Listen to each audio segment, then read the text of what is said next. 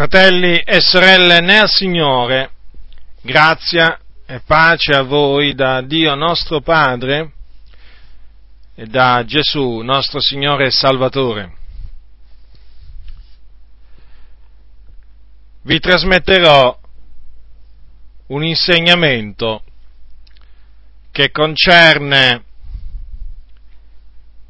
la resurrezione dei morti. Vi parlerò della resurrezione dei morti o della dottrina della resurrezione dei morti o in altre parole ancora del fondamento della resurrezione dei morti perché la resurrezione dei morti è una delle dottrine fondamentali su cui si fonda la nostra fede. È una dottrina di cui parla la parola del Signore, quindi la dobbiamo conoscere.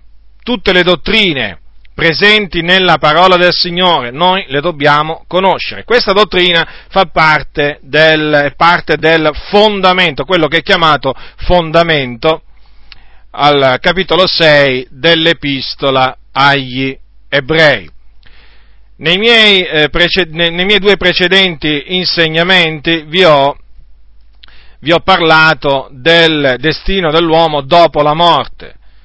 Vi ho dimostrato innanzitutto con la Sacra Scrittura che il, il corpo, il, l'essere umano è formato da un corpo, da un'anima e da uno spirito, che il corpo, che il corpo ritorna, che il corpo ritorna alla polvere, ritorna alla polvere perché è fatto di polvere, che il, eh, eh, che lo spirito torna a Dio, torna a Dio che l'ha dato quando appunto il, il, la persona muore, e mentre l'anima, l'anima si diparte dal corpo, l'anima si diparte dal corpo e a seconda della eh, condizione spirituale della, della, persona che muore, va o in eh, paradiso, direttamente, immediatamente in paradiso, al terzo cielo, se appunto la persona è salvata, se muore in Cristo, mentre se la persona è perduta, o, o, o, o, in altre parole se muore nei suoi peccati, la sua anima va eh, in un luogo di tormento eh, chiamato in greco Hades, che significa mondo invisibile, è un luogo di tormento per, eh, situato nel cuore della terra, questo luogo in questo luogo c'è un fuoco non attizzato da mano d'uomo e là le anime dei peccatori eh, eh, soffrono, soffrono indicibili sofferenze. Quindi dopo la morte ecco quello che aspetta l'uomo, cioè o il paradiso o il terzo cielo, che è un luogo di splendore, di gloria, un luogo di riposo, dove le anime, eh, ribadisco, so, eh, sono là a riposare in maniera cosciente, o, o vanno, eh, appunto se sono perduti, al, al, all'inferno. Naturalmente, eh, que, eh, come, ho detto, come, ho detto, poco fa, quando la persona muore noi sappiamo che il corpo rimane sulla terra e eh, comincia nel momento in cui eh, lo spirito si diparte eh, dal corpo, inizia il processo di decomposizione del corpo umano. Il corpo umano è fatto di polvere e torna in polvere, viene seppellito, ma il corpo umano non rimarrà in quella condizione per sempre, perché eh, Dio ha stabilito di risuscitare i morti, cioè Dio ha stabilito di risuscitare tutti coloro che sono morti, a prescindere che siano morti ehm, eh, salvati o che siano morti eh, nei loro peccati. Il Dio eh, resusciterà tutti. Quindi adesso vediamo come la resurrezione dei morti fu eh, attestata da Dio tramite i profeti nell'Antico Testamento. Aprite eh, la vostra Bibbia al capitolo 26 di Isaia, dove appunto troviamo un chiaro riferimento alla futura risurrezione dei morti. Perché ho detto futura? Qualcuno potrebbe dire, ma perché? C'è qualcuno che pensa che la resurrezione sia già avvenuta? Sì, proprio così. Perché la resurrezione dei morti, voi dovete sapere, è appunto perché è, eh, è un fondamento, è una dottrina fondamentale, è stata attaccata nel corso dei, eh, dei secoli da tanta gente riprovata quanto alla fede veniva già attaccata ai tempi degli apostoli, pensate voi che non, non, non, venga attaccata ancora oggi? Già al tempo degli apostoli c'erano quelli che dicevano che la resurrezione era già avvenuta. E eh, alcuni ingannati da queste ciance si erano sviati dalla verità. E per quello dico la resurrezione dei morti è futura, non li lasciate ingannare da nessuno che magari vi viene a dire che la resurrezione dei morti è già avvenuto, è già avvenuta. Chi vi viene a dire una simile cosa, non importa come vi presenta questa sua dottrina, è un mandace, è uno che mente contro la verità, è uno da cui veramente voi vi dovete guardare come ci si guarda da un serpente a sonaglia. Immaginate voi di camminare per strada a un certo punto di incontrare un serpente a sonaglia, che fate? Vi avvicinate da quello? Alla serpente a sonaglia che cercate di prenderlo in mano? Non penso. Ecco, così dovete fare quando incontrate o, qualcuno vi viene ad annunziare che la resurrezione è già avvenuta. Vi dovete guardare da costui, ammonirlo severamente e guardarvi, perché quella, eh, quella, dottrina sua è una profana ciancia, è, un, è lievito, la Bibbia lo chiama anche lievito. E naturalmente vi dovete guardare non solo da quelli che dicono che la resurrezione è già avvenuta, ma anche da quelli che dicono che la, non c'è resurrezione. Voi sapete che al tempo di Gesù c'erano quelli che dicevano che la resurrezione non c'è, ed erano i Sadducei, la setta dei Sadducei, una delle, era una delle sette del, eh, del, giudaismo antico. E i Sadducei dicevano che non c'è eh, resurrezione. E Gesù li ammonì, li ammonì, li riprese e disse loro che erravano grandemente, perché non conoscevano né né le scritture e neppure la potenza di Dio. Chiunque quindi eh, venga a voi ad annunziarvi che non c'è resurrezione dei morti, sappiate che quella persona non conosce le scritture e nemmeno la potenza di Dio e anche da lui vi dovete guardare perché? Perché vi porta eh, vi, vi, porta lontano dalla verità, il suo scopo è quello di portarvi lontano dalla verità, eh, perché la, la, negazione della resurrezione dei morti eh, è appunto la negazione di una parte della verità. Quindi guardatevi da tutti coloro che affermano che non v'è resurrezione dei morti, come anche da tutti coloro che affermano che la resurrezione è già avvenuta. Quindi, come ho detto prima, il Dio predisse appunto che ci sarà una resurrezione dei morti eh, al capitolo 26 eh, di Isaia. Eh, allora, capitolo 26, versetto 19, ecco quello che il Signore dice. Rivivano i tuoi morti, risorgano i miei cadaveri, svegliatevi e giubilate, o voi che abitate nella polvere poiché la tua rugiada è come la rugiada dell'aurora e la terra ridarà alla vita le ombre. Vedete, in queste parole è preannunziata in maniera molto chiara la resurrezione eh, dei morti, che vengono chiamati, eh, vengono, chiama, vengono, de, vengono chiamati appunto voi che abitate nella polvere. Come eh, vedremo fra poco, c'è un'altra espressione usata per indicare coloro che sono morti è che quelli che dormono nella polvere sono appunto delle espressioni simili.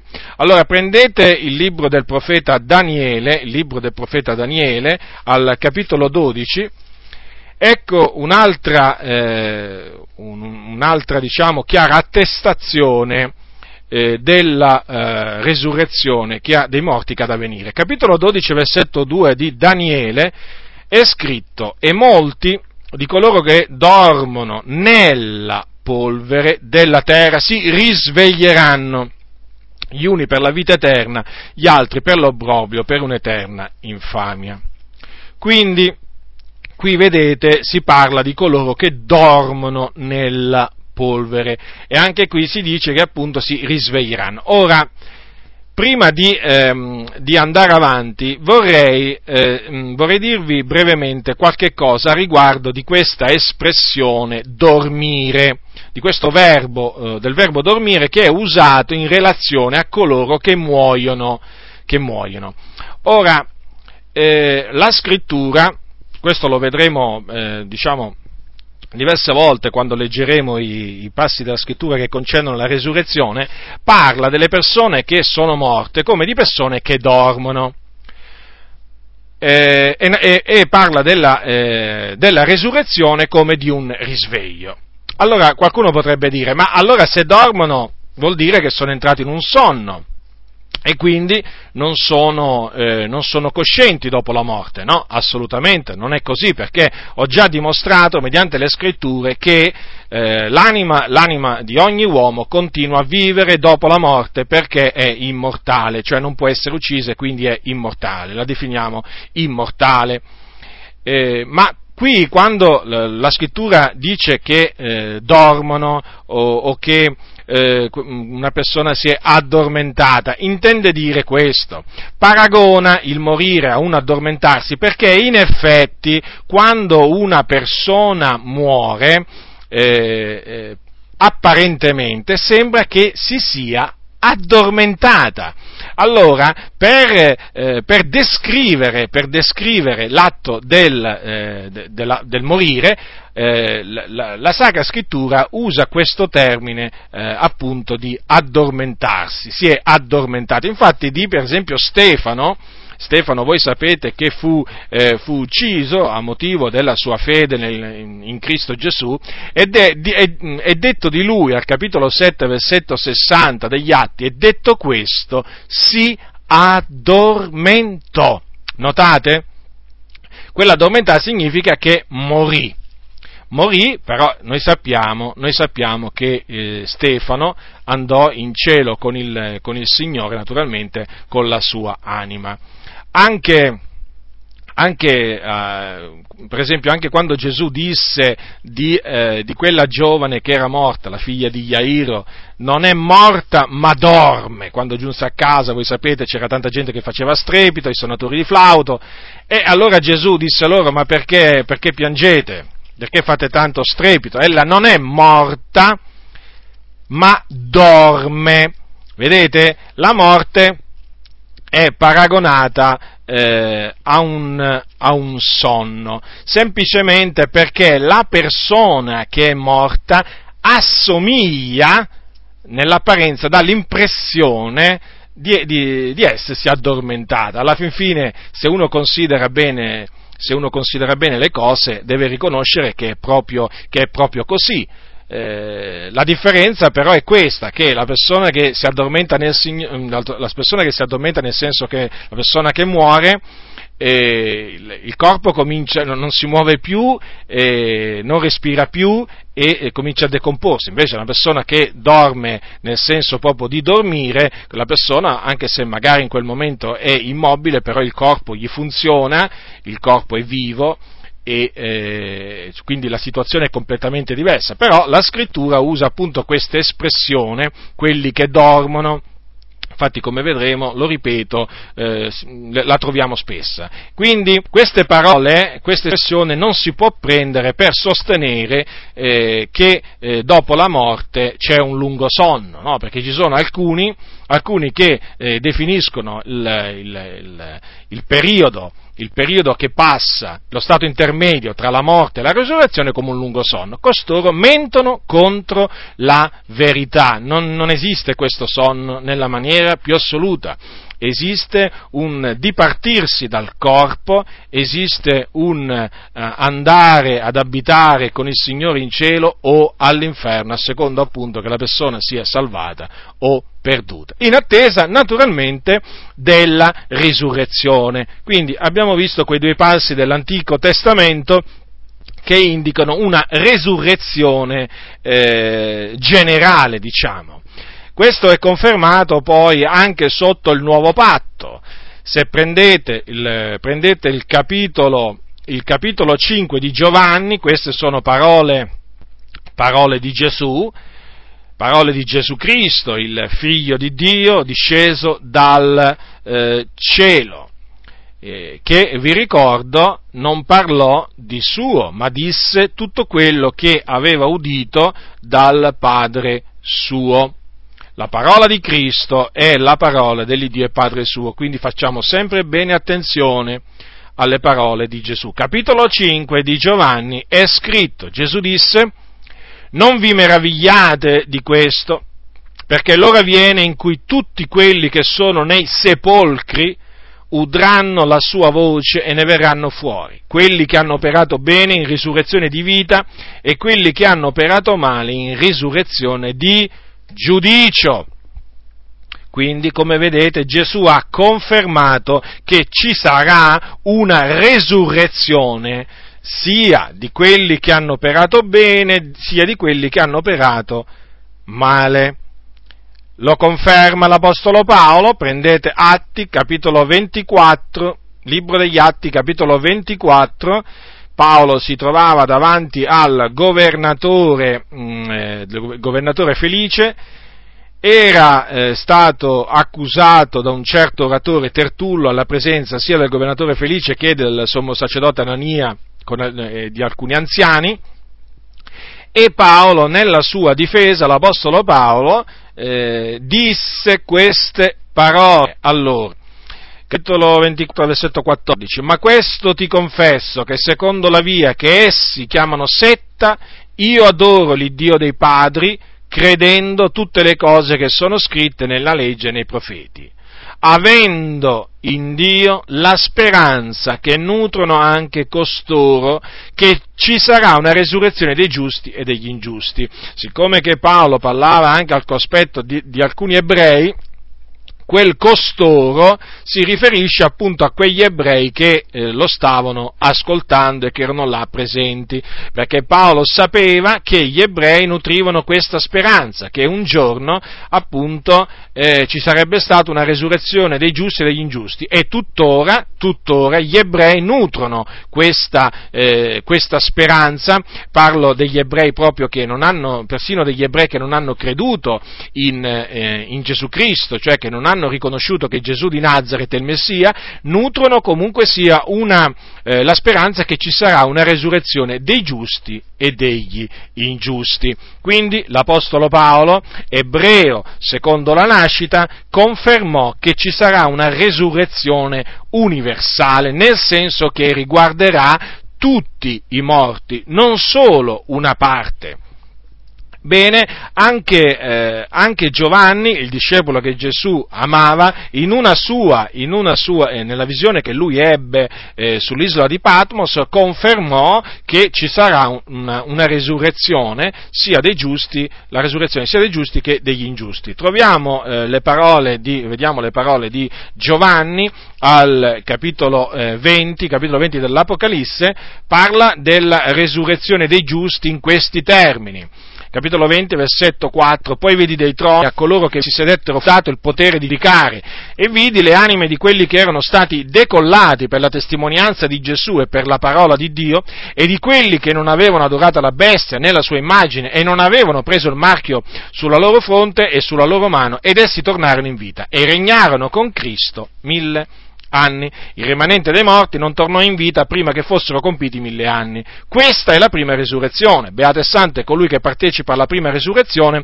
su loro non ha potestà la morte seconda, ma saranno sacerdoti di Dio e di Cristo e regneranno con lui quei mille anni. Notate?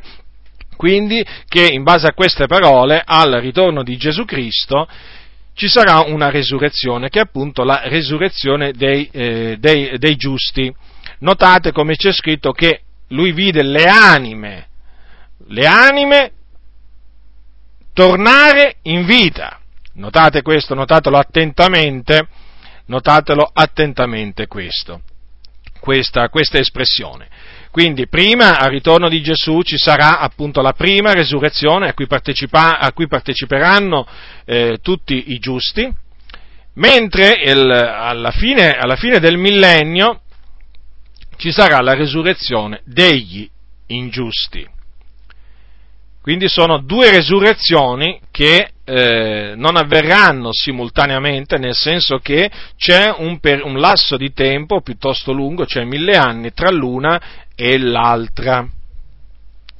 Ora vorrei, eh, vorrei eh, dirvi un'altra cosa prima di passare a parlare in maniera dettagliata sia della resurrezione dei giusti, più dettagliata della resurrezione dei giusti e di quella degli ingiusti, che badate bene che ci sono alcune sette che eh, negano che la resurrezione sarà, eh, che coinvolgerà tutti gli uomini.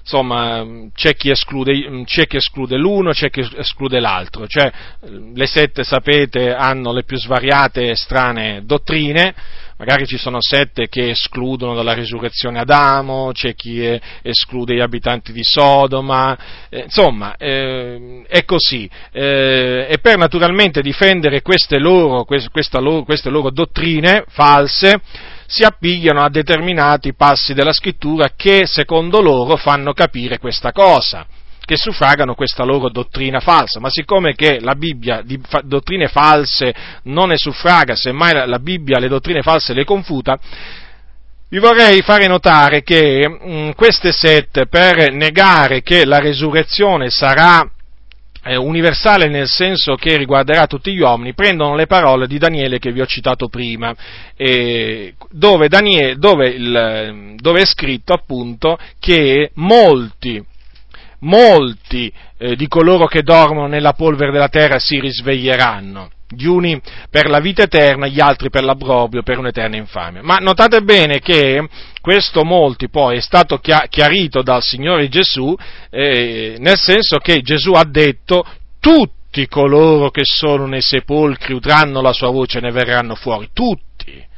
Quindi queste parole eh, di Daniele vanno eh, spiegate alla luce poi delle parole che ha detto Gesù Cristo sulla resurrezione, sia di quella dei giusti sia di quella degli ingiusti. Tutti coloro tutti quelli che sono nei sepolcri udranno la sua voce e ne verranno fuori. Quindi è una resurrezione, la resurrezione dei morti riguarda tutti gli uomini.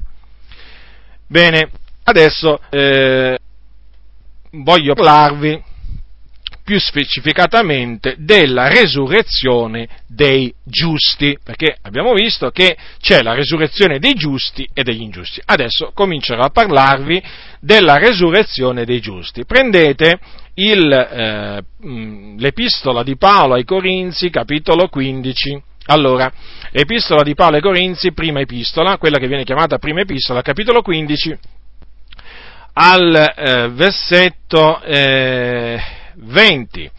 Allora eh, vi ricordo che queste parole fanno parte, queste parole che sto per leggervi, fanno parte di un discorso eh, confutatorio che Paolo eh, rivol- eh, scrisse ai Corinzi per confutare fal- la falsa dottrina che si era insinuata in mezzo alla chiesa di Corinto, falsa dottrina che diceva appunto che non c'era eh, non c'era eh, risurrezione dei morti. In sostanza la stessa dottrina che insegnavano i Sadducei a quel tempo. Ora qui ci troviamo a Corinto, è vero, ehm, eh, però vedete questa, eh, questa falsa dottrina che negava eh, la resurrezione dei morti si era infiltrata anche nella chiesa di Corinto. Ora noi non sappiamo in che maniera, eh, non sappiamo se sia stato qualche saduceo, non sappiamo se sia stato qualche, eh, qualche credente che avesse dato retta al qualche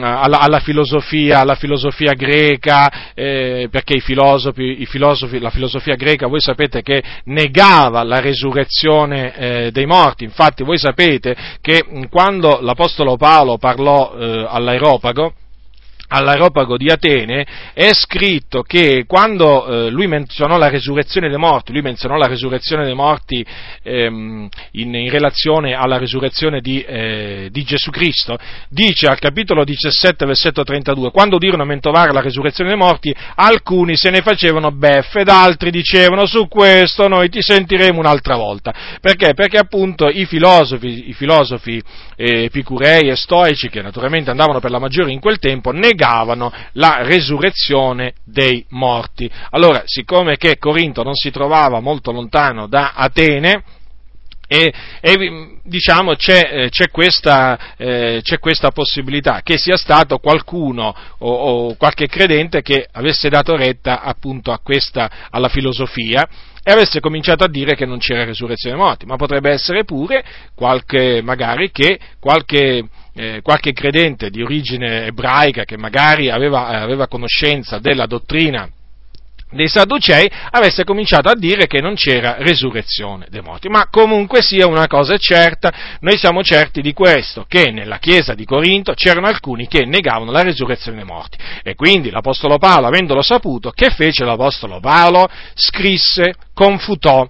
Ecco perché, eh, vi ripeto, la confutazione è importante perché la confutazione la confutazione è un, un, un discorso, uno scritto che, si, eh, che, ha come scopo quello di dimostrare la falsità di una determinata tesi, dottrina, teoria.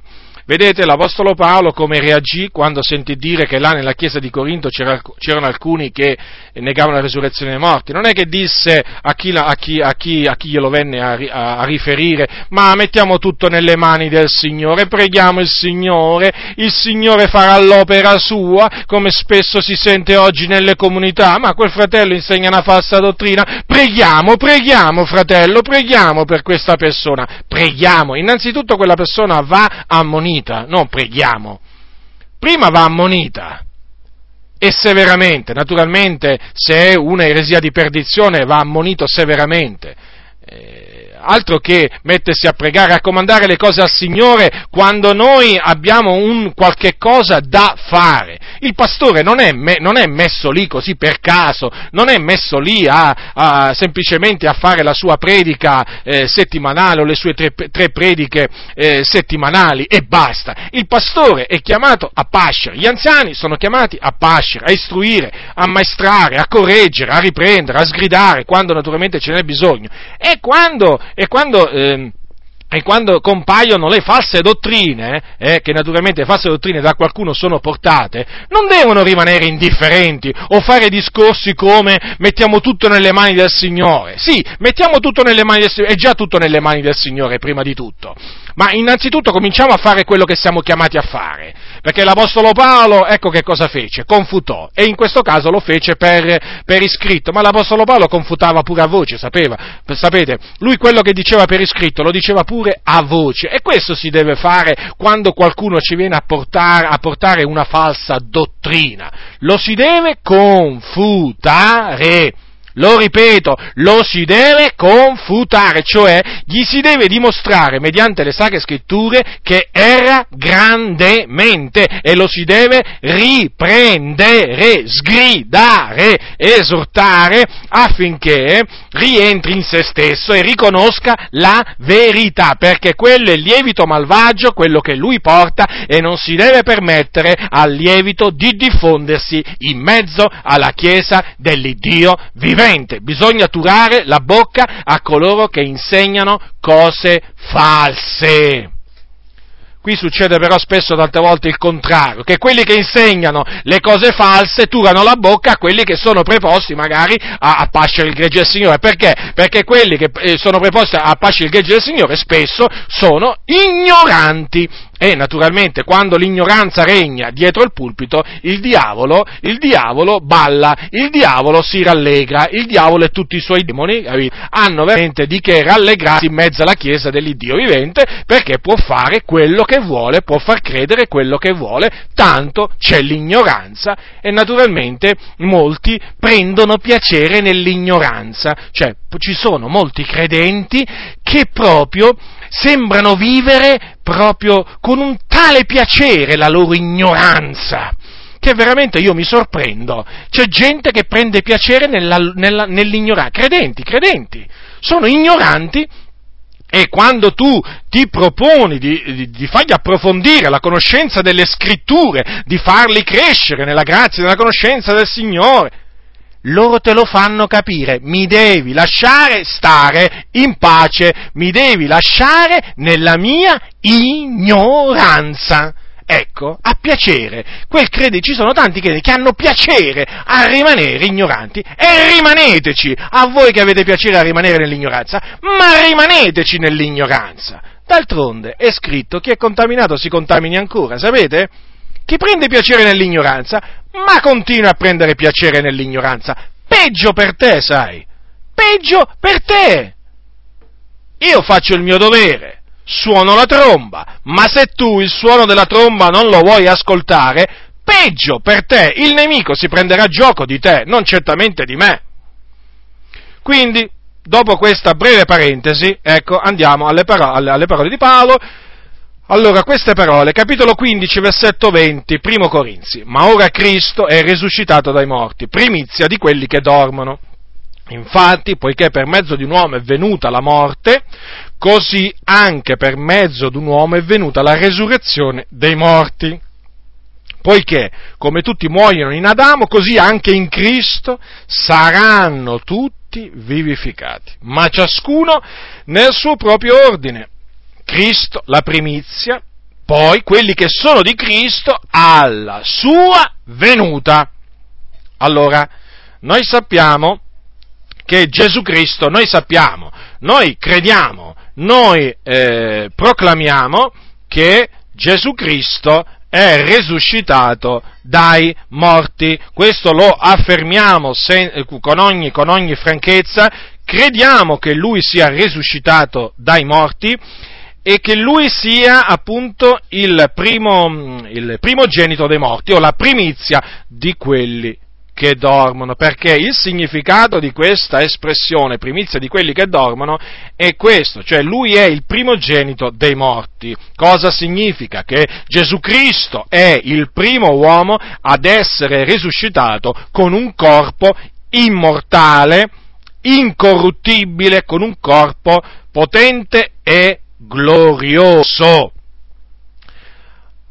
Quindi tutte quelle resurrezioni che, ha, che, hanno pre, che, hanno preceduto la resurrezione di Gesù, che noi troviamo scritte per esempio nella Bibbia, per esempio la, la, la resurrezione del figlio della vedova di, eh, di Nain, o eh, il figlio della vedova di Sarepta sotto l'Antico, sotto l'Antico Testamento, o eh, per esempio anche il, la resurrezione di, eh, di Lazzaro ai, ai, giorni di Gesù, eh, ai giorni di Gesù avvenne pure l'altra resurrezione, quella del figlio della vedova di Nain, cioè quando noi appunto eh, parliamo di quelle resurrezioni eh, e di quei, di quei morti che risuscitarono, noi dobbiamo sempre tenere presente che essi non risuscitarono con un corpo incorruttibile, glorioso, immortale e potente. Perché?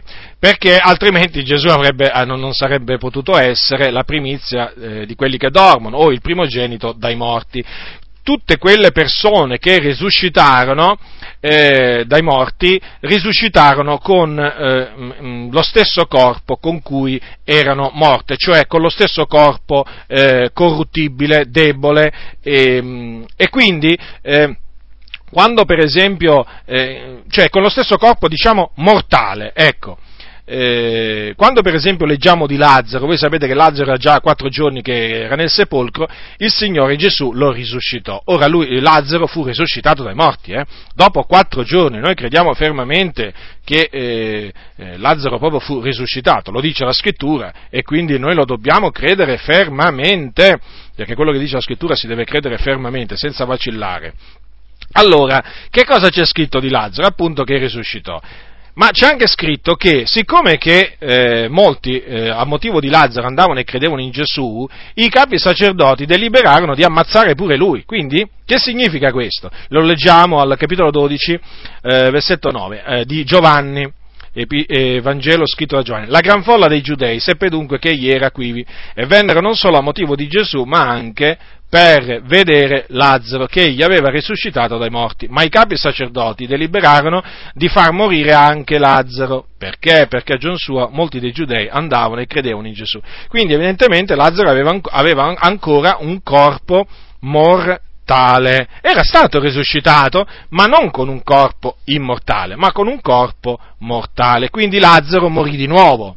Ora noi non sappiamo se Lazzaro morì di morte naturale o fu eh, o il complotto che ordirono contro di lui i capi sacerdoti andò a, a, diciamo, a compimento e riuscirono a metterlo a morte.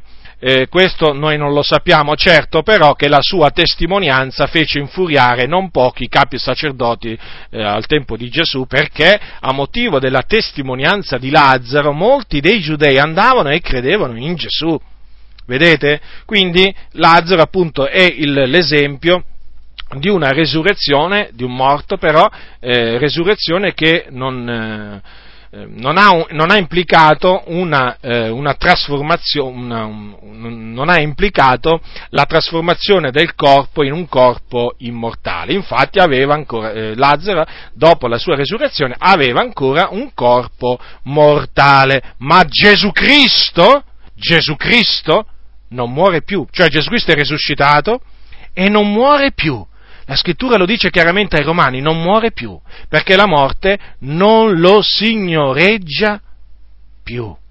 Quindi Cristo fu il primo a risorgere con un corpo immortale, glorioso e incorruttibile. Allora, Dice però la scrittura che lui è la primizia di quelli che dormono, cioè c'è una primizia, c'è anche una massa. E chi, sono, e chi è la massa? Da chi è costituita la massa? La massa sono tutti coloro che sono morti in Cristo o comunque che sono di Cristo. Infatti avete visto che cosa dice l'Apostolo Paolo ai Corinzi? Che eh, dice così, che quelli che sono di Cristo alla sua venuta. Quindi alla venuta di Gesù Cristo dal cielo, con gloria e con potenza, si verificherà la resurrezione dei giusti. Risusciteranno. Questo quindi è eh, chiaramente confermato dalla Sacra Scrittura. Gesù, avete, avete notato, ha confermato ha confermato che eh, i giusti risusciteranno, perché ha detto tutti quelli che hanno operato bene risusciteranno, in, udranno la sua voce ne verranno fuori dai sepolcri in risurrezione di vita. E eh, l'Apostolo Paolo ha ulteriormente confermato che eh, ci sarà questa resurrezione che coinvolgerà appunto tutti noi discepoli di Cristo ai Corinzi, quando dice al primo, primo Corinzi, capitolo 6, allora, 1 Corinzi capitolo 6, versetto 14, e Dio, come ha risuscitato il Signore, così risusciterà anche noi, mediante la sua potenza. Quindi Paolo aveva questa ferma fiducia che il Dio risusciterà pure noi. E lo conferma lo conferma altrettanto chiaramente ai Tessalonicesi. Ai santi di Tessalonica Paolo scrisse queste parole. Allora, capitolo 4 di Prima Tessalonicesi, allora, eh, versetto 15 poiché questo vi diciamo per parola del Signore, che noi viventi, i quali saremo rimasti fino alla venuta del Signore, non precederemo quelli che si sono addormentati, perché il Signore stesso, con potente grido, con voce d'arcangelo e con la tromba di Dio, scenderà dal cielo e i morti in Cristo risusciteranno i primi.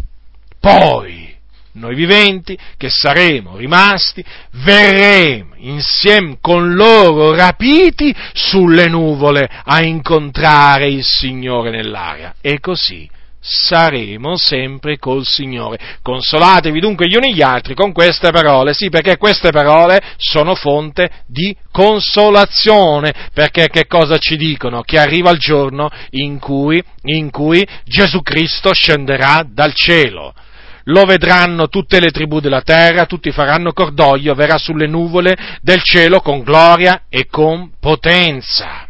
E che cosa avverrà? Che cosa avverrà?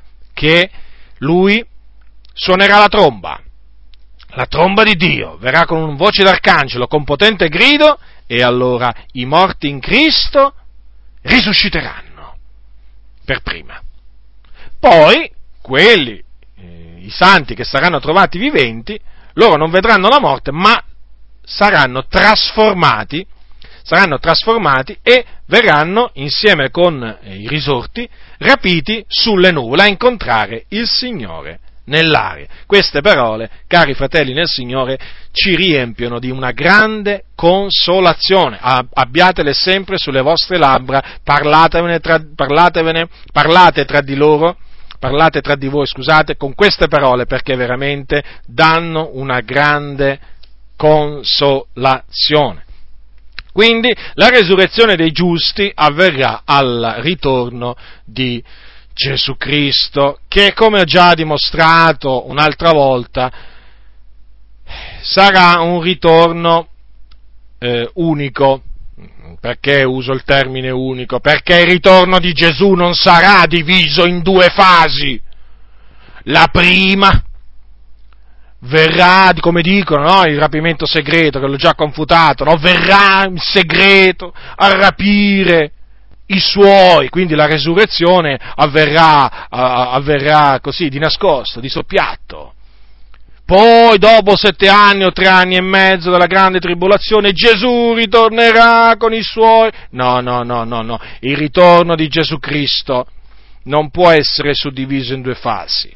C'è un giorno in cui Gesù apparirà dal cielo con gli angeli della sua potenza. E in quel giorno che appunto si verificherà dopo che sarà venuta l'apostasia e sarà stato manifestato l'uomo del peccato, Ebbene, in quel giorno Gesù Cristo scenderà dal cielo con potente grido, con voce d'arcangelo, con la tromba di Dio e manderà i suoi angeli a radunare i suoi eletti dall'un capo all'altro dei cieli.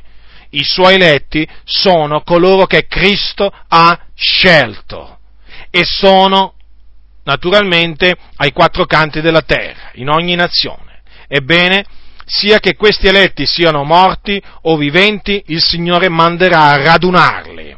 E naturalmente eh, i, morti in, i, i morti lui li risusciterà, i viventi li trasformerà e ambedue saranno radunati. Ci sarà appunto questo radunamento col Signore Gesù in cielo.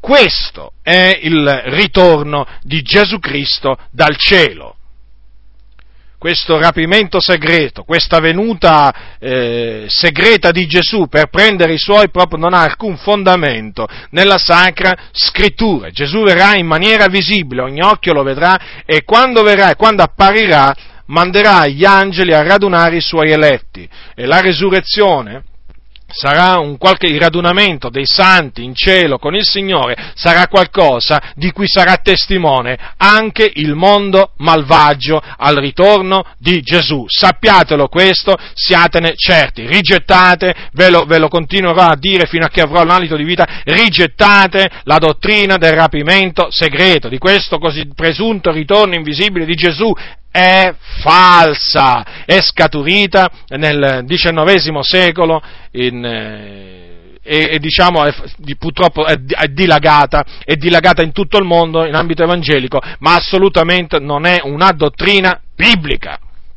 Bene, allora eh, vi, ho, vi, ho, spiegato appunto che ci sarà la resurrezione dei giusti al ritorno di Gesù e la resurrezione dei giusti sarà seguita sarà seguita dal, eh, da, da, diciamo, dal, eh, dal, Tribunale di Cristo. Cosa, cosa voglio dire? Che dopo che i giusti risusciteranno, compariranno eh, davanti al, non solo naturalmente quelli che risusciteranno, ma anche i viventi che saranno, eh, che saranno trasformati, tutti compariranno davanti al tribunale di Cristo, ma non per ricevere un, giudicio di condanna, ma per essere remunerati per, eh, per, quello che loro hanno fatto nel corpo mentre erano sulla terra. Ecco che cosa dice.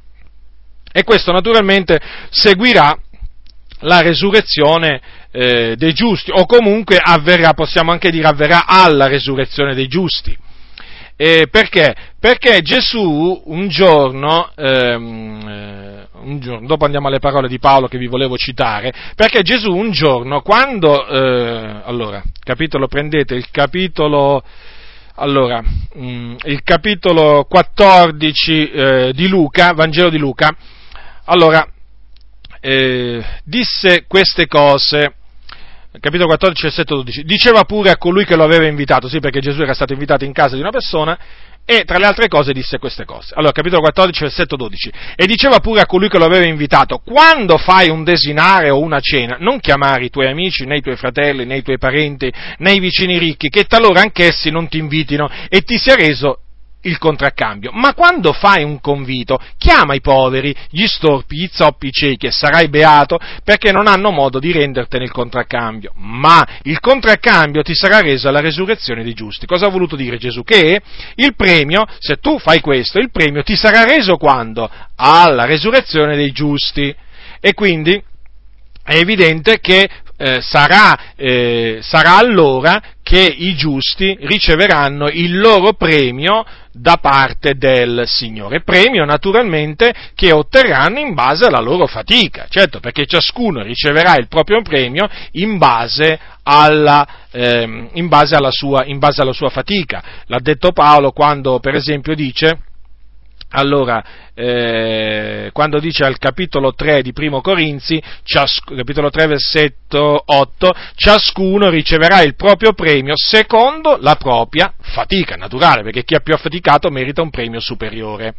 Ebbene, di questo appunto, ehm, di questo evento ne parla eh, l'Apostolo Paolo quando dice, eh, cioè del fatto che noi compariremo tutti davanti al Tribunale di Cristo, quando dice ai Corinzi, eh, secondo Corinzi, seconda epistola di Paolo ai Corinzi, capitolo 5, versetto 10, dice l'Apostolo Paolo, poiché dobbiamo tutti comparire davanti al Tribunale di Cristo affinché ciascuno riceva la retribuzione delle cose fatte quando era nel corpo, secondo quel che avrà operato, o bene o male. Quindi questo avverrà alla resurrezione dei giusti. È importante, questo fa parte naturalmente del, della dottrina della resurrezione dei morti, in partico- in, diciamo specificatamente riguarda eh, la resurrezione, eh, la resurrezione dei, eh, dei, giu- dei, giusti.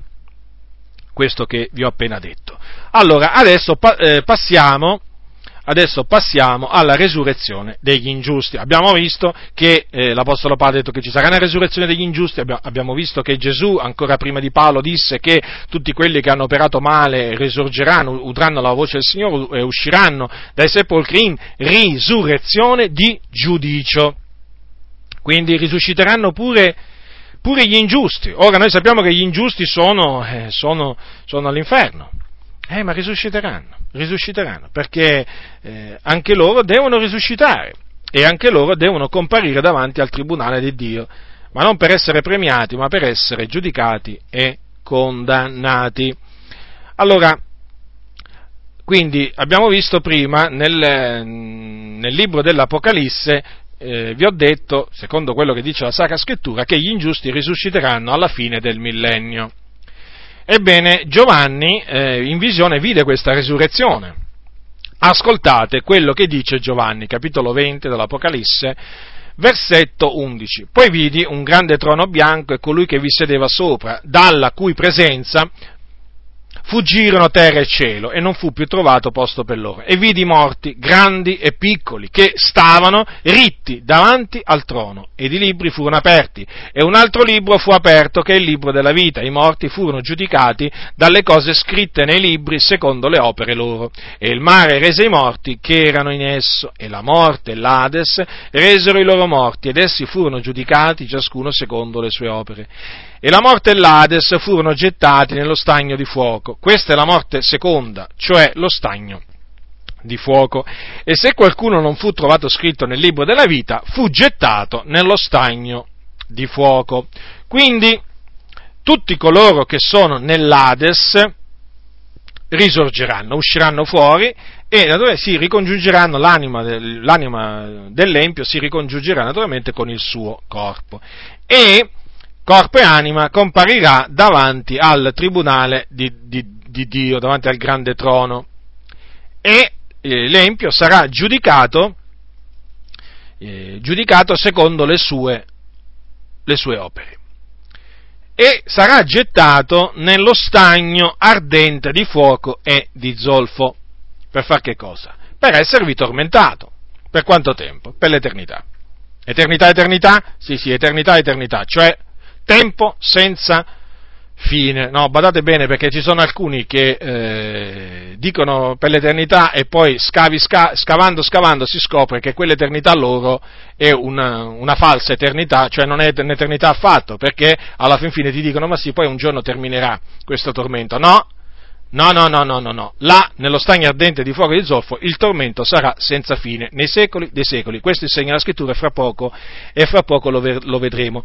Quindi quello che mi preme dirvi è questo, che praticamente, secondo l'insegnamento della Sacra Scrittura, gli empi passeranno da un luogo di tormento ad un altro alla, alla, alla resurrezione, perché adesso sono nell'Ades, che è un luogo di tormento nel cuore della terra dove gli empi vanno con la loro anima, poi quando ci sarà la resurrezione riprenderanno il loro corpo e con corpo e anima saranno gettati nel, eh, nello stagno ardente di fuoco di zolfo che è la morte secondo, chiamata anche fornace di fuoco o genna.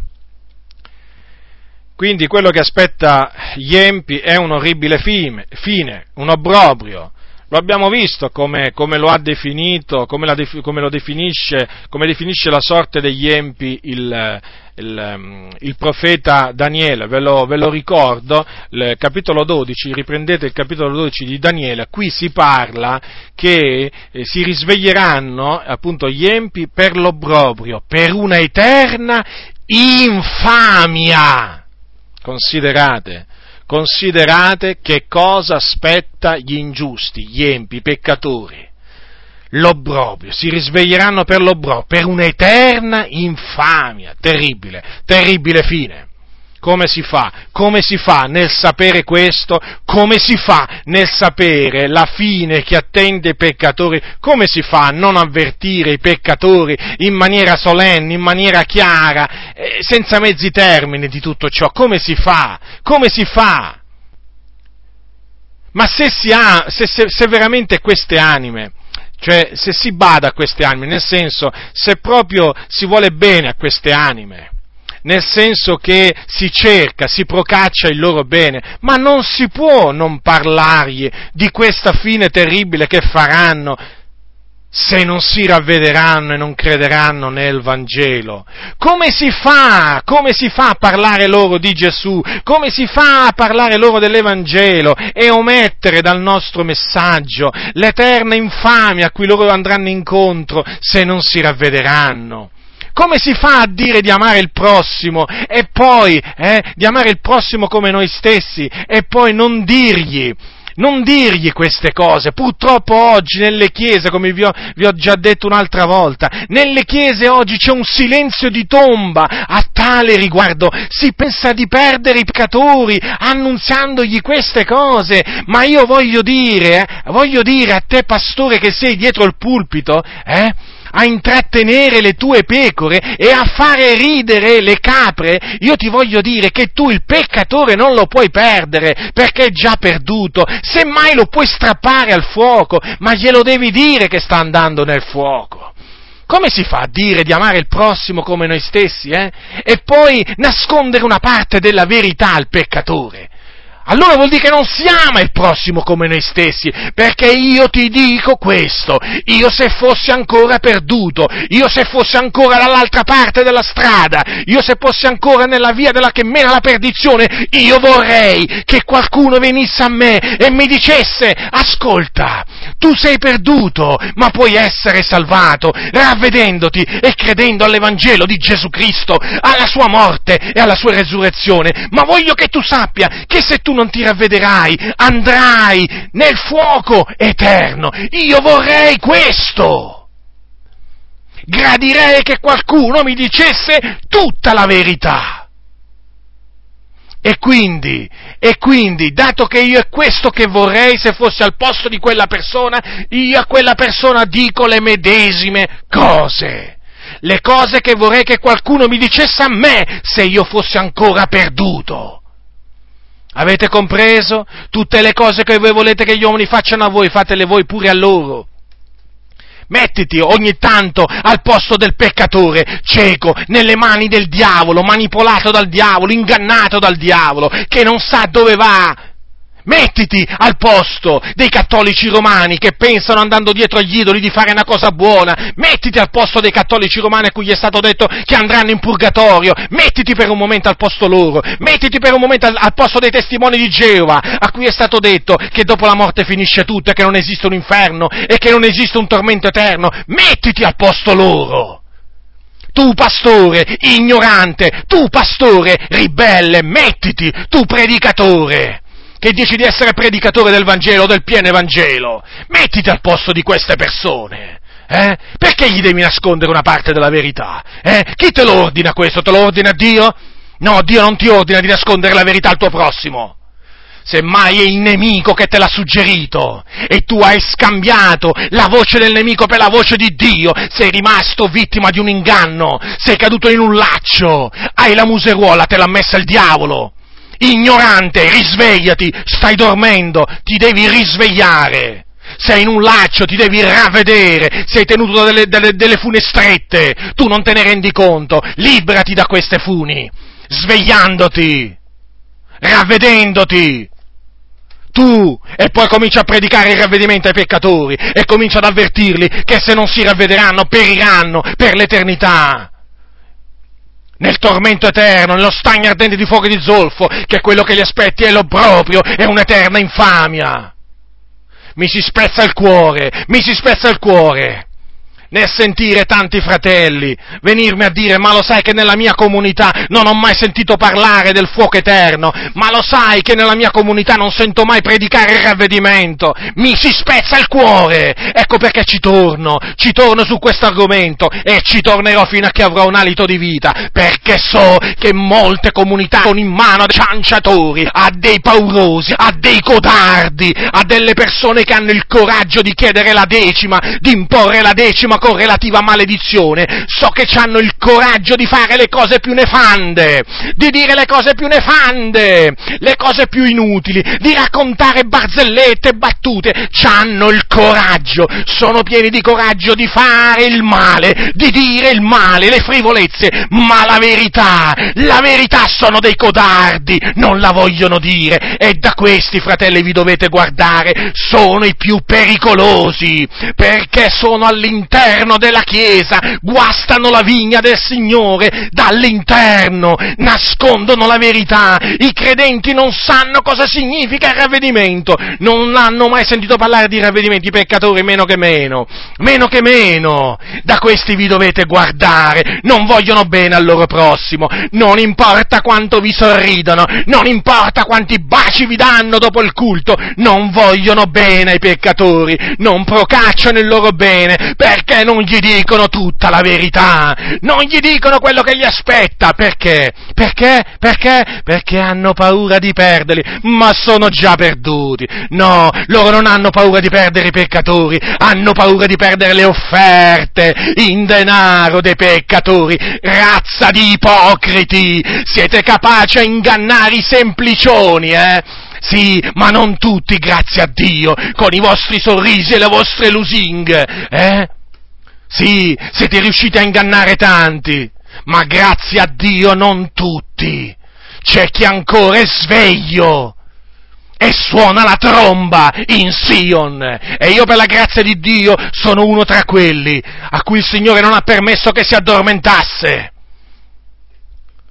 e lo ringrazierò per sempre. Quindi a voi fratelli, a voi fratelli che domenica dopo domenica sentite queste predicazioni, scipite sempre la solita musica, tra virgolette, è un disco incantato, sempre di Bartimeo vi parlano, sempre della Samaritana, e sempre di Saul, e che vi posso dire io ancora?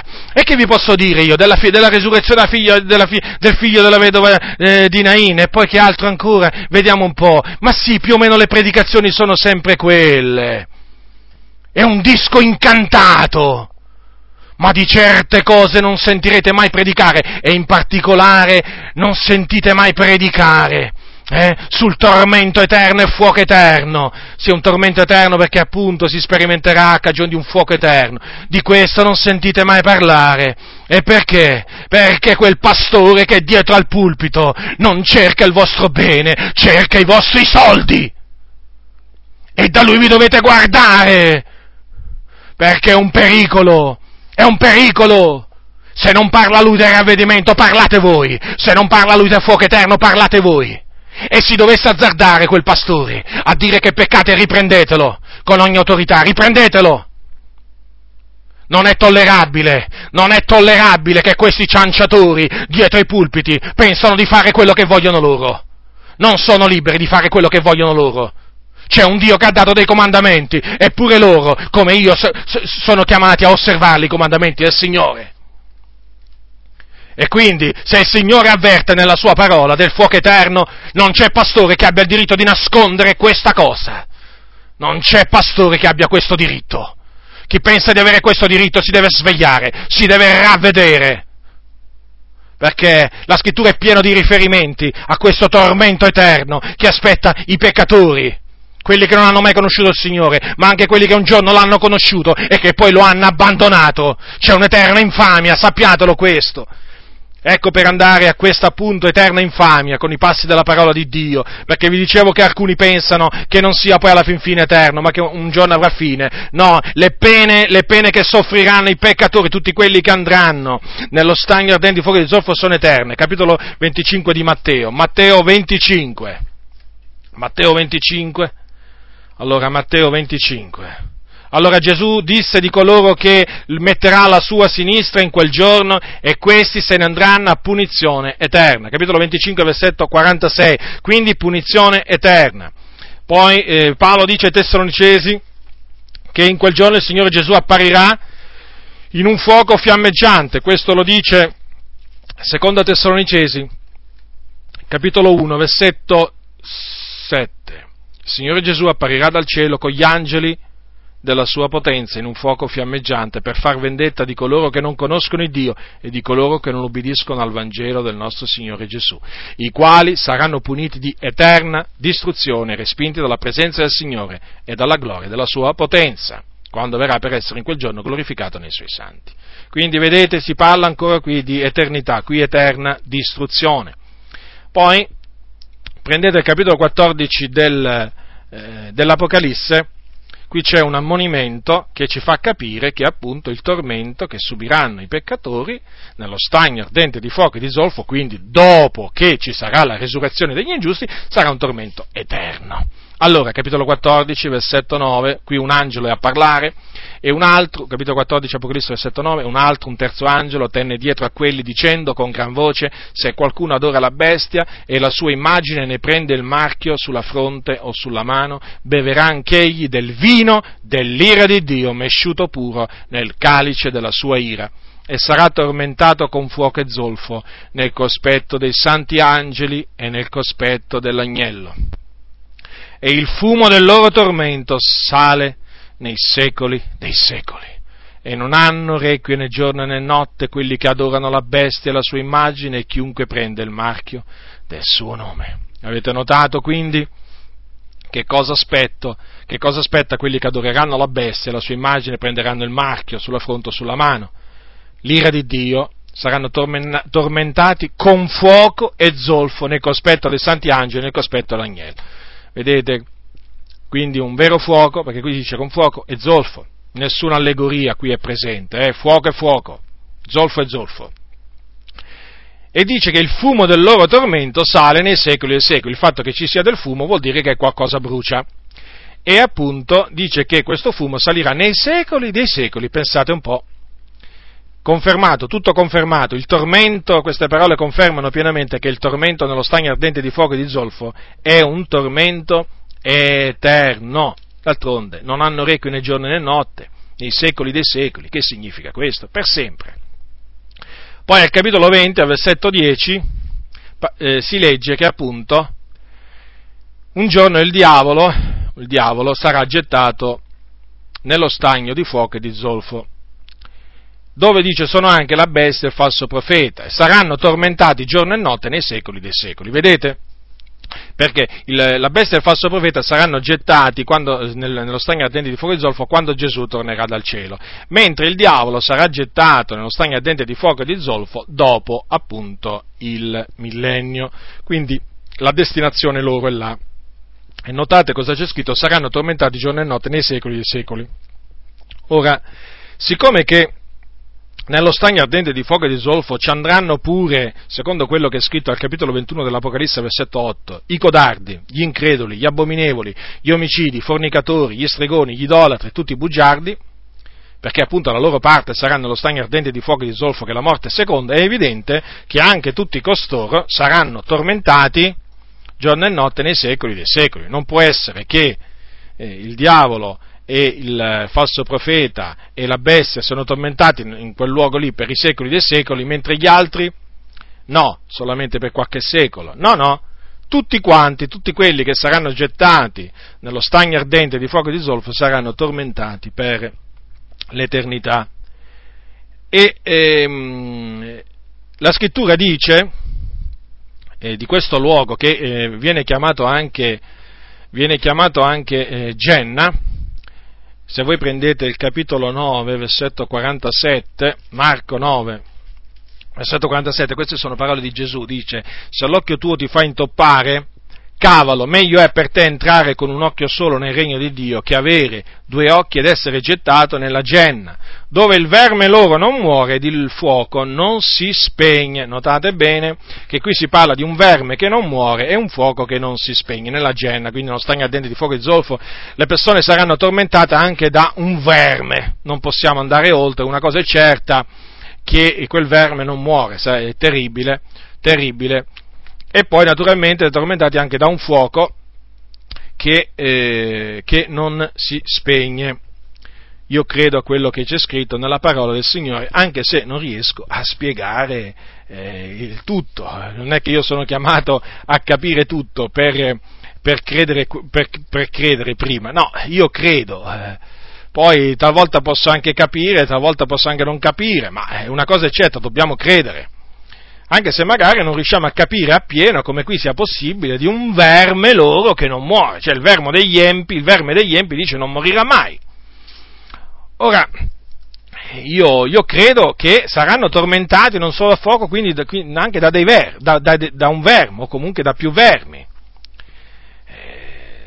Poi se qualcuno mi fa una domanda come è possibile che in un fuoco eterno ci sia del verme, beh, io ci credo che sia possibile, poi non mi venite a chiedere come sia possibile, perché questo lo sa solo il Signore. Dio naturalmente, eh, l'Onnipotente, può fare ogni cosa. Se è riuscito a incendiare un, un, un pruno, ehm, e, e, non farlo consumare. Cioè, voglio dire, il, il pruno, quando, quando, l'angelo dell'Eterno apparve a Mosè, ricordatevi che ehm, apparve nella fiamma di un pruno ardente, eh, l'angelo dell'Eterno. E il pruno ardeva, ma non si consumava. Me lo volete spiegare voi secondo le leggi, eh, le, le leggi terrene? Me lo volete spiegare com'è possibile che del legno bruci ma non si consuma? Io guardate non lo, non ve lo posso mica spiegare e penso che non ci sia nessuno che ve lo possa spiegare perché, perché è un miracolo è un miracolo, noi sappiamo che il legno, il legno se si incendia si brucia, non c'è niente da fare, niente da fare. Quindi però il, quel pruno eh, c'era una fiamma, bruciava ma non si consumava, quindi voglio dire eh, eh tranquillamente credo che il fuoco eh, brucerà eh, il corpo e l'anima appunto degli empi nella genna, ma eh, questi non si consumeranno mai, non mai, non saranno mai annientati. Eh, sono cose che il Dio può fare. Ricordiamoci che il Dio può fare mediante la sua potenza eh, infinitamente al di là di quello che noi eh, domandiamo o pensiamo. Cioè, Dio non è un uomo. Dio non è un uomo. Eh, noi non dobbiamo mai pensare che quello che non siamo capaci a fare noi non è capace a farlo neppure il Signore. Egli è Dio, Egli è il Creatore, l'Onnipotente. Noi che cosa siamo? Siamo polvere e cenere. Ma che cosa siamo noi? Polvere e cenere. Quindi non mettete mai in dubbio quello che dice la Sacra Scrittura, prendete così le cose come stanno scritte. Ora, eh, quindi il tormento, eh, il tormento che sperimenteranno i peccatori, gli ingiusti, dopo che saranno gettati nello stagno, nello stagno ardente di fuoco del zolfo, sarà un tormento eterno. Adesso vediamo come risorgeranno i morti, capitolo 15, capitolo 15 del, eh, di Primo Corinzi, allora, dopo aver visto appunto che gli empi ingiusti risusciteranno risurrezione di giudicio, saranno condannati allo stagno al dente di fuoco di zolfo, un'eterna infamia. Adesso vediamo come risorgono i morti, prima vedremo un po' come risusciteranno i, i giusti. Allora, capitolo, sempre capitolo 15 di Primo Corinzi perché è, il, è l'epistola dove Paolo parla di più della, della, resurrezione. Non c'è epistola dove Paolo parla della resurrezione così approfonditamente come fa come fa eh, nella sua prima epistola ai Corinzi. Allora, capitolo 15, versetto 35. Ma qualcuno dirà, come risuscitano i morti e con qual corpo tornano essi? Insensato. Quello che tu semini non è vivificato se prima non muore.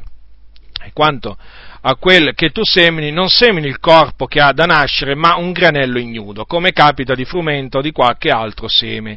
E Dio gli dà un corpo secondo che l'ha stabilito, e ad ogni seme il proprio corpo non ogni carne è la stessa carne, ma altra è la carne degli uomini, altra la carne delle bestie, altra quella degli uccelli, altra quella dei pesci. Ci sono anche dei corpi celesti e dei corpi terrestri, ma altra è la gloria dei celesti, altra è quella dei terrestri. Altra è la gloria del sole, altra è la gloria della luna e altra è la gloria delle stelle. Perché un astro è differente dall'altro in gloria così pure della risurrezione dei morti. Il corpo è seminato corruttibile e risuscitato incorruttibile, è seminato ignobile e risuscita glorioso, è seminato debole e risuscita potente, è seminato corpo naturale e risuscita corpo spirituale. Se c'è un corpo naturale c'è anche un corpo spirituale. Così anche sta scritto, il primo uomo Adamo fu fatto anima vivente, l'ultimo Adamo è spirito vivificante. Però ciò che è spirituale non viene prima, ma prima ciò che è naturale, poi viene ciò che è spirituale. Il primo uomo tratto dalla terra è terreno, il secondo uomo è dal cielo. Qual è il terreno? Tali sono anche i terreni, e qual è il celeste? Tali saranno anche i celesti. E come abbiamo portato l'immagine del terreno, così porteremo anche l'immagine del celeste. Ora, come vedete, l'Apostolo Paolo ha usato delle similitudini per spiegare come risusciteranno i morti. Innanzitutto lui dice appunto che eh, fa il paragone appunto del seme che viene seminato perché dice che eh, quello che uno semina, eh, prima di essere vivificato, deve, deve, morire. Appunto, non può essere vivificato se prima non muore. Quindi il seme viene gettato nella terra e appunto eh, subisce questo, questo, processo di decomposizione al fine poi di diventare una, una pianta con i frutti e così via. Ecco che appunto uno semina non appunto la pianta, qui lo chiama il corpo che ha eh, da nascere, ma semina appunto un seme e poi Dio a quel seme, che può essere un seme di frumento o di grano, gli dà il corpo che ha stabilito, a ciascun, a ciascun seme naturalmente gli dà il corpo che lui ha stabilito e quindi al seme di grano gli dà, quella, eh, gli, gli dà quel corpo e al seme di, un, di, un'altra, eh, di un'altra pianta gli darà gli darà un altro corpo secondo che ha, che ha stabilito. E naturalmente perché Paolo appunto eh, fa il paragone di un seme, di un qualsiasi seme? Perché anche il corpo viene, eh, viene paragonato diciamo, a un seme, nel senso il corpo umano viene seminato. Allora, e Paolo appunto spiega come viene seminato, e viene seminato corruttibile, viene seminato ignobile, viene seminato debole. Quindi eh, viene seminato corpo naturale. Qui, quindi il, c'è una, un seminare e poi c'è naturalmente un risuscitare, una, una, una, eh, l'atto appunto della resurrezione. E a questo atto della resurrezione che cosa avverrà? Che a quel seme Dio gli darà un corpo come ha stabilito. E qual è il corpo che darà appunto al, al corpo umano, diciamo, che è stato seminato? Il, il corpo è un corpo eh, incorruttibile, è un corpo glorioso, è un corpo potente e un corpo spirituale, spirituale perché è vivificato mediante lo Spirito di Dio. Quindi notate bene appunto questa similitudine che l'Apostolo Paolo fa. Eh, vedete, parla di un, eh, di un corpo seminato corruttibile, certo, perché noi vediamo questo corpo disfarsi e poi si disfarà completamente una volta che moriamo e eh, saremo, saremo, seppelliti, lì appunto ci sarà proprio lo sfacelo completo, però già su questa terra vediamo che questo corpo esterno, questo corpo si disfa, perché è un corpo appunto corruttibile, come anche un corpo debole, il nostro, non è un corpo potente, noi, il nostro corpo è debole, beh, ma si vede che è debole, abbiamo, dei limiti, abbiamo dei limiti notevoli, non è che possiamo fare ogni cosa, perché naturalmente siamo, eh, siamo, siamo deboli, abbiamo dei, abbiamo dei limiti, siamo soggetti a malattie, a dolori, siamo soggetti alla fatica, il nostro è un corpo debole, però questo corpo, seminato debole, poi per la grazia di Dio, per la potenza di Dio, risusciterà potente. Poi vedete, eh, l'Apostolo Paolo appunto spiega, spiega la risurrezione dei, dei corpi, Mm, spiegando che non ogni carne è la stessa carne, perché lui dice appunto che la, la carne degli uomini differisce dalla carne delle bestie, da, da quella degli uccelli, da quella dei, dei pesci. E, in effetti, in effetti, è così, come anche sarà eh, diversa appunto la, eh, la carne che, eh, noi, di cui sarà rivestito, il, di cui sarà composto il corpo che risusciterà. Eh, perché? Perché sarà appunto un corpo immortale. Tenete presente questo, eh? questo che abbiamo noi adesso è un corpo mortale, ma quello che risusciterà poi sarà un corpo immortale perché? Perché non potrà più morire, quindi sarà lo stesso corpo, noi naturalmente eh, riprenderemo questo stesso corpo, ma questo stesso corpo mortale sarà rivestito di immortalità. E quindi, e quindi sarà diverso in questo senso, che appunto non morirà mai più. E quindi la carne sarà, sarà eh, diciamo, eh, diversa proprio in questo senso, ma non solo perché eh, sarà immortale, ma anche perché eh, sarà un corpo che, ehm, eh, come il corpo di Gesù, potrà passare attraverso i muri, per esempio. Ora, noi con questo corpo non possiamo passare attraverso, attraverso i muri. No, no, non, possiamo, non possiamo farcela. Eh, noi il muro lo dobbiamo buttare giù se vogliamo passare dall'altra parte, se, se abbiamo un muro davanti, ma non è che, o altrimenti dobbiamo usare la porta ma certamente se la porta è chiusa noi non è che possiamo passare attraverso la porta così, come faceva Gesù dopo che è risuscitato. O la porta la, qualcuno ce la apre, o l'apriamo noi, o se no la buttiamo giù, se vogliamo entrare in quella stanza. Allora, sapete voi che il, Gesù, dopo che fu risuscitato, eh, apparve ai suoi, eh, ai suoi che erano radunati eh, e le, le, porte erano chiuse per timore dei giudei. Quindi Gesù era risuscitato, aveva un corpo immortale, eppure aveva un corpo incorruttibile, aveva un corpo glorioso, eppure era fatto di carne e ossa, eppure riuscì a passare per quelle mura. Eh, come fece? Eh, io non, non, non, lo so, eh, so solo che eh, ce la fece a passare perché appunto aveva un corpo aveva un corpo immortale, aveva un corpo eh, potente e glorioso. Eh, voi direte, ma era fatto di carne e ossa? Sì, era fatto di carne e ossa, Gesù non era uno spirito, eh, badate bene, badate bene, eh.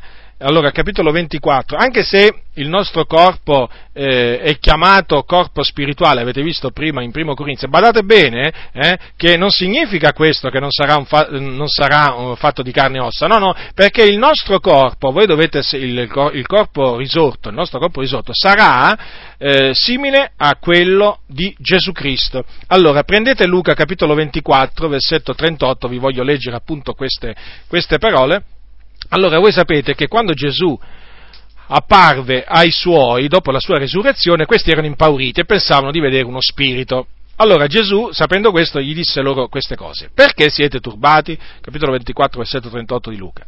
E perché vi sorgono in cuore tali pensieri? Guardate le mie mani ed i miei piedi, perché sono ben io. Palpatemi e guardate, perché uno spirito non ha carne e ossa come vedete che ho io. Quindi, quindi è una cosa proprio certa, la resurrezione di Gesù Cristo fu una resurrezione corporale nel senso che lui riprese proprio il suo corpo, era quello stesso corpo era, eh, con cui lui era morto sulla eh, croce, eh, quello stesso corpo che era stato seppellito era proprio lo stesso e ehm, infatti aveva i segni dei chiodi nelle mani, nei piedi e aveva la ferita nel suo costato, la ferita appunto di quella lancia che voi sapete con cui il soldato romano gli trafisse il costato. Allora c'è scritto appunto che Gesù, quando capì appunto che questi suoi discepoli erano turbati perché impauriti, perché pensavano di vedere uno spirito, li rassicurò e gli disse, uno spirito non ha carne e ossa come vedete che ho io. Quindi Gesù, il corpo risorto di Gesù Cristo aveva carne e ossa.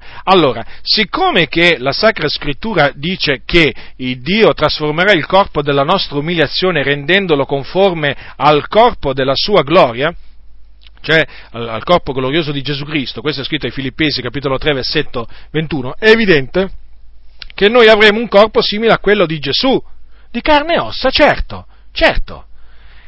E, e naturalmente, eh, naturalmente, sarà diverso da questo, eh, certo che sarà, eh, sarà, un corpo diverso da questo, perché, lo ripeto, sarà un corpo immortale, glorioso, potente, e, in questo appunto eh, sarà, eh, sa, sarà diverso, però, ripeto, sempre fatto di carne e ossa. Questo è importante, sapete perché? Perché ci sono molte sette, sono molte sette che negano, magari, magari, vi vengono a parlare o dicono che loro credono nella resurrezione dei morti, però eh, studiando bene la loro dottrina ci si accorge che loro negano la resurrezione corporale, sia di, eh, sia di Gesù Cristo che naturalmente poi eh, di, di, quelli che sono di Cristo poi al suo ritorno. Badate molto bene perché questa è anche una eh, dottrina falsa. Eh, noi crediamo che Gesù Cristo risuscitò corporalmente. Ve lo ripeto, corporalmente. La resurrezione spirituale, per esempio, di cui parlano i testimoni di Geova, non è la resurrezione di cui parla la Sacra Scrittura. Perché loro che cosa affermano i cosiddetti testimoni di Geova? Che non si sa che fine abbia fatto il corpo di Gesù. Ma noi lo sappiamo che fine ha fatto il corpo di Gesù. Gesù lo ha ripreso perché apparve con quello stesso suo corpo ai suoi, eh, ai suoi discepoli, quindi dopo la resurrezione. Quindi badate bene, quando qualcuno vi dice io credo che Gesù Cristo è risorto, eh, eh, chiedetegli, chiedetegli se crede che è risuscitato corporalmente, perché vi ripeto, ci sono molti che camuffano questa loro, eh, questa loro, falsa dottrina della risurrezione spirituale, perché loro la chiamano così, no? dicono che Gesù è risorto come spirito eh, con delle parole, con, con delle parole quali, per esempio, ma noi crediamo nella risurrezione di Gesù. Investigate, chiedetegli, ma voi credete che Gesù è risuscitato corporalmente, che ha ripreso il suo corpo? Eh? Che quel corpo con cui apparve ai suoi era lo stesso con cui che, che, che era morto e che era stato seppellito? Fategli questa domanda. Se la risposta è sì, allora bene, ma se la risposta è no, guardatevi da costui. Quindi, dato che questi qua negano la resurrezione eh, corporale di Gesù, eh, conseguenzialmente negano anche la resurrezione corporale poi appunto di quelli che sono di Cristo. E naturalmente questa è una dottrina falsa. Molti nell'antichità hanno negato la resurrezione corporale quindi non è che è un qualche cosa di nuovo, diciamo, eh, di, di, oggi, assolutamente, queste sono eresie vecchie, eh, eresie vecchie, che hanno magari dei nomi nuovi, però sono sempre vecchie come, come, come eresie, molti nell'antichità, molti nell'antichità eh, mm, insegnarono queste, queste eresie, appunto, eh, tra, questa, tra queste eresie, c'è quella appunto della negazione della resurrezione corporale dei, eh, dei giusti. No, la resurrezione sarà veramente corporale, perché appunto il Signore trasformerà il corpo della nostra umiliazione rendendolo conforme uh, o simile al corpo della sua gloria, al suo corpo glorioso. E quindi è evidente che come Gesù aveva carne e ossa, quindi pure noi avremo, avremo carne e ossa che poi questa carne, la, la carne che, diciamo, che avrà il nostro corpo risorto non sarà eh, totalmente uguale a questa, per naturalmente eh, ovvie ragioni, ma quello sì, eh, quello è, è, un altro discorso, ma non che non sarà, non che non sarà eh, di carne e ossa il nostro corpo risorto, è come se lo sarà, perché appunto il Signore trasformerà questo corpo, questo, questo corpo debole questo, questo, corpo della nostra umiliazione lo renderà conforme eh, al suo corpo glorioso.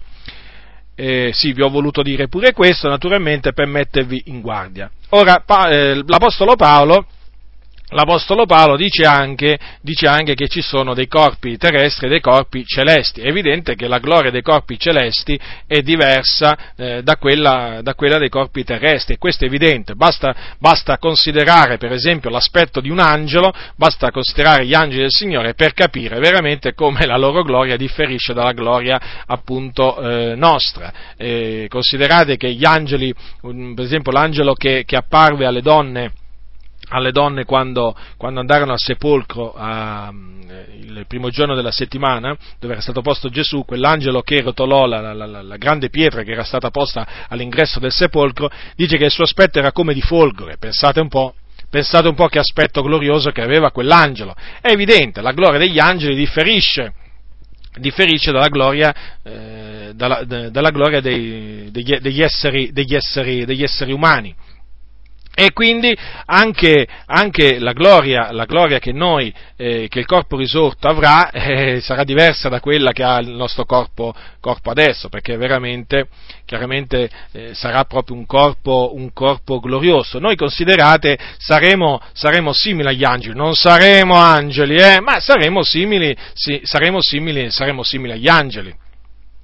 Quindi eh, in verità il nostro sarà, quello che otterremo alla resurrezione, per la grazia e la potenza di Dio, sarà un corpo, un corpo glorioso. Questo appunto l'Apostolo Paolo lo dice, eh, lo dice chiaramente perché, eh, perché appunto abbiamo visto che eh, queste sono le sue, le sue parole. Allora, quindi il corpo eh, naturale eh, precede quello spirituale, quindi quello naturale viene prima, quello spirituale dopo, quello terreno prima e quello celeste dopo. Abbiamo portato l'immagine del terreno, dice l'Apostolo, e porteremo così anche l'immagine del celeste, dell'uomo celeste. Ecco perché eh, noi diciamo che il, eh, in quel giorno il, otterremo un corpo glorioso simile a quello del nostro Signore Gesù Cristo. Allora, eh, questo naturalmente per quanto riguarda la resurrezione dei, eh, dei giusti. E per gli ingiusti, bene, per quanto riguarda la resurrezione degli ingiusti, come risusciteranno la Bibbia a tal riguardo, bisogna dire che eh, non, è così, eh, non è così dettagliata, anzi non dice proprio nulla, non è che non è così dettagliata non dice nulla. Sappiamo, sappiamo, una cosa, che gli empi risusciteranno e riprenderanno il loro corpo e naturalmente sarà un corpo che, come ho detto prima, siccome che sarà gettato nello stagno ardente di fuoco e di zolfo, e saranno tormentati gli empi per l'eternità, evidentemente quel corpo non si consumerà mai, perché appunto subirà un tormento eterno. Questo, questo lo sappiamo di certo. E, eh, e, poi ricordatevi delle parole di Gesù che noi dobbiamo temere colui che può far perire l'anima e il corpo nella genna questo significa appunto che questo conferma che in quel giorno eh, l'empio, eh, l'empio riavrà il suo corpo e il Dio lo farà perire, anima e corpo, nella genna.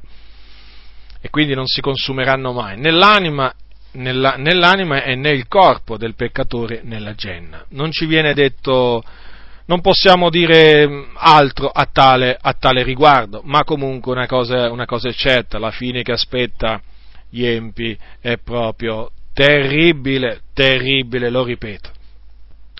Allora, per quanto riguarda, ehm, la, la, per quanto riguarda la, resurrezione dei, eh, dei giusti, vi voglio dire qualche altra cosa.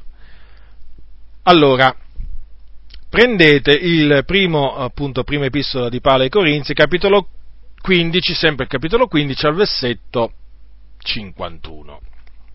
Allora, l'Apostolo Paolo dice, ecco io vi dico un mistero, non tutti morremo, ma tutti saremo mutati in un momento, in un batter d'occhio, al suono dell'ultima tromba, perché la tromba suonerà e i morti risusciteranno incorruttibili e noi saremo mutati poiché bisogna che questo corruttibile riceve, rivesta incorruttibilità e che questo mortale rivesta immortalità. E quando questo corruttibile avrà rivestito incorruttibilità e questo mortale avrà rivestito immortalità, allora sarà adempiuta la parola che è scritta, la morte è stata sommersa nella vittoria. O morte, dov'è la tua vittoria? O morte, dov'è il tuo dardo? Allora, come avete notato, qui viene detto che non tutti morremo, però tutti saremo mutati, notate bene, eh? Quindi non tutti i santi vedranno la morte, però tutti i santi saranno mutati, trasformati. Questo Paolo lo conferma appunto eh, ai Tessalonicesi in quel passo che, abbiamo, che vi ho letto prima. Prendete prima Epistola di Paolo ai Tessalonicesi, capitolo 4.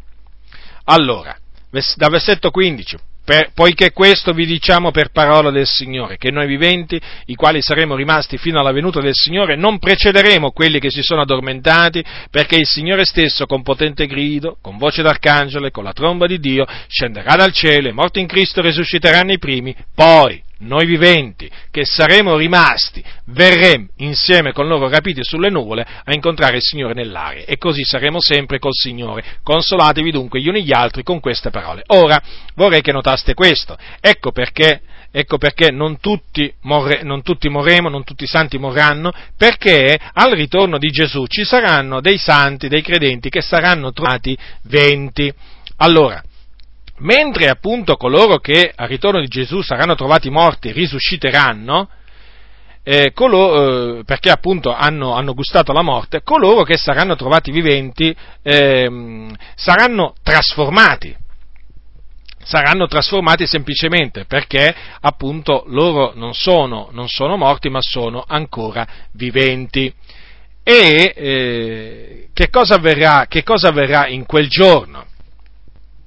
Eh, avverrà in quel giorno che la morte, eh, la morte sarà, sarà distrutta. Perché?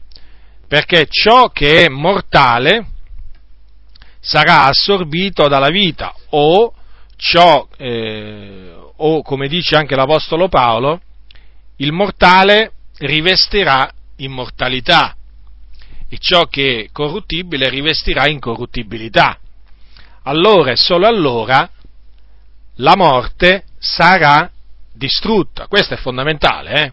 questa è una, una buona notizia, perché la morte fino a quel giorno continuerà a colpire anche i santi, ma da quel giorno non potrà più colpirli, perché si adempirà la, la, parola scritta, la morte è stata sommersa nella vittoria, sarà annientata, in, in altre parole, per sempre. Ora, eh, e questo naturalmente, questo annientamento della morte riguarderà sia i morti in Cristo che appunto quelli che sono di Cristo che saranno trovati viventi. Perché gli uni appunto risusciteranno, terranno un corpo incorruttibile, come anche gli altri però, senza aver visto la morte, saranno trasformati semplicemente dalla potenza di Dio e anche loro naturalmente il loro corpo sarà trasformato in un, in un corpo incorruttibile. Ora qualcuno potrebbe dire, ma Gesù non ha già distrutto la morte? È scritto, è scritto che Gesù ha distrutto la morte, questo è scritto, eh, questo è scritto nella seconda epistola, prendete la seconda epistola di Timoteo, capitolo 1, al versetto, allora, al versetto 10 è scritto che Gesù, il quale ha distrutto la morte, ha prodotto in luce la vita e l'immortalità mediante l'Evangelo. Ora, è vero, Gesù ha distrutto la morte, in un altro passo c'è scritto anche che ha distrutto colui che aveva l'impero della morte, cioè il diavolo. Ma questa, naturalmente, mh, questa vittoria Gesù l'ha riportata sulla sua morte, non sulla morte degli altri, in altre parole. In altre parole. Gesù ha distrutto la morte eh, perché lui non, non, muore più, essendo risuscitato dalla morte, la Bibbia dice egli non muore più, la morte non lo signoreggia più. Sì, ma questo non si può dire di tutti quei santi che sono morti, perché si, dobbiamo dire che ancora la morte eh, signoreggia tutti coloro che sono morti, sono morti in Cristo, perché sono morti, hanno gustato la morte, sono tornati polvere. Ora, il, il, punto, il, il punto è questo, che in quel giorno Gesù annienterà la morte per sempre perché annienterà la morte nella vita di tutti coloro che sono morti in Cristo.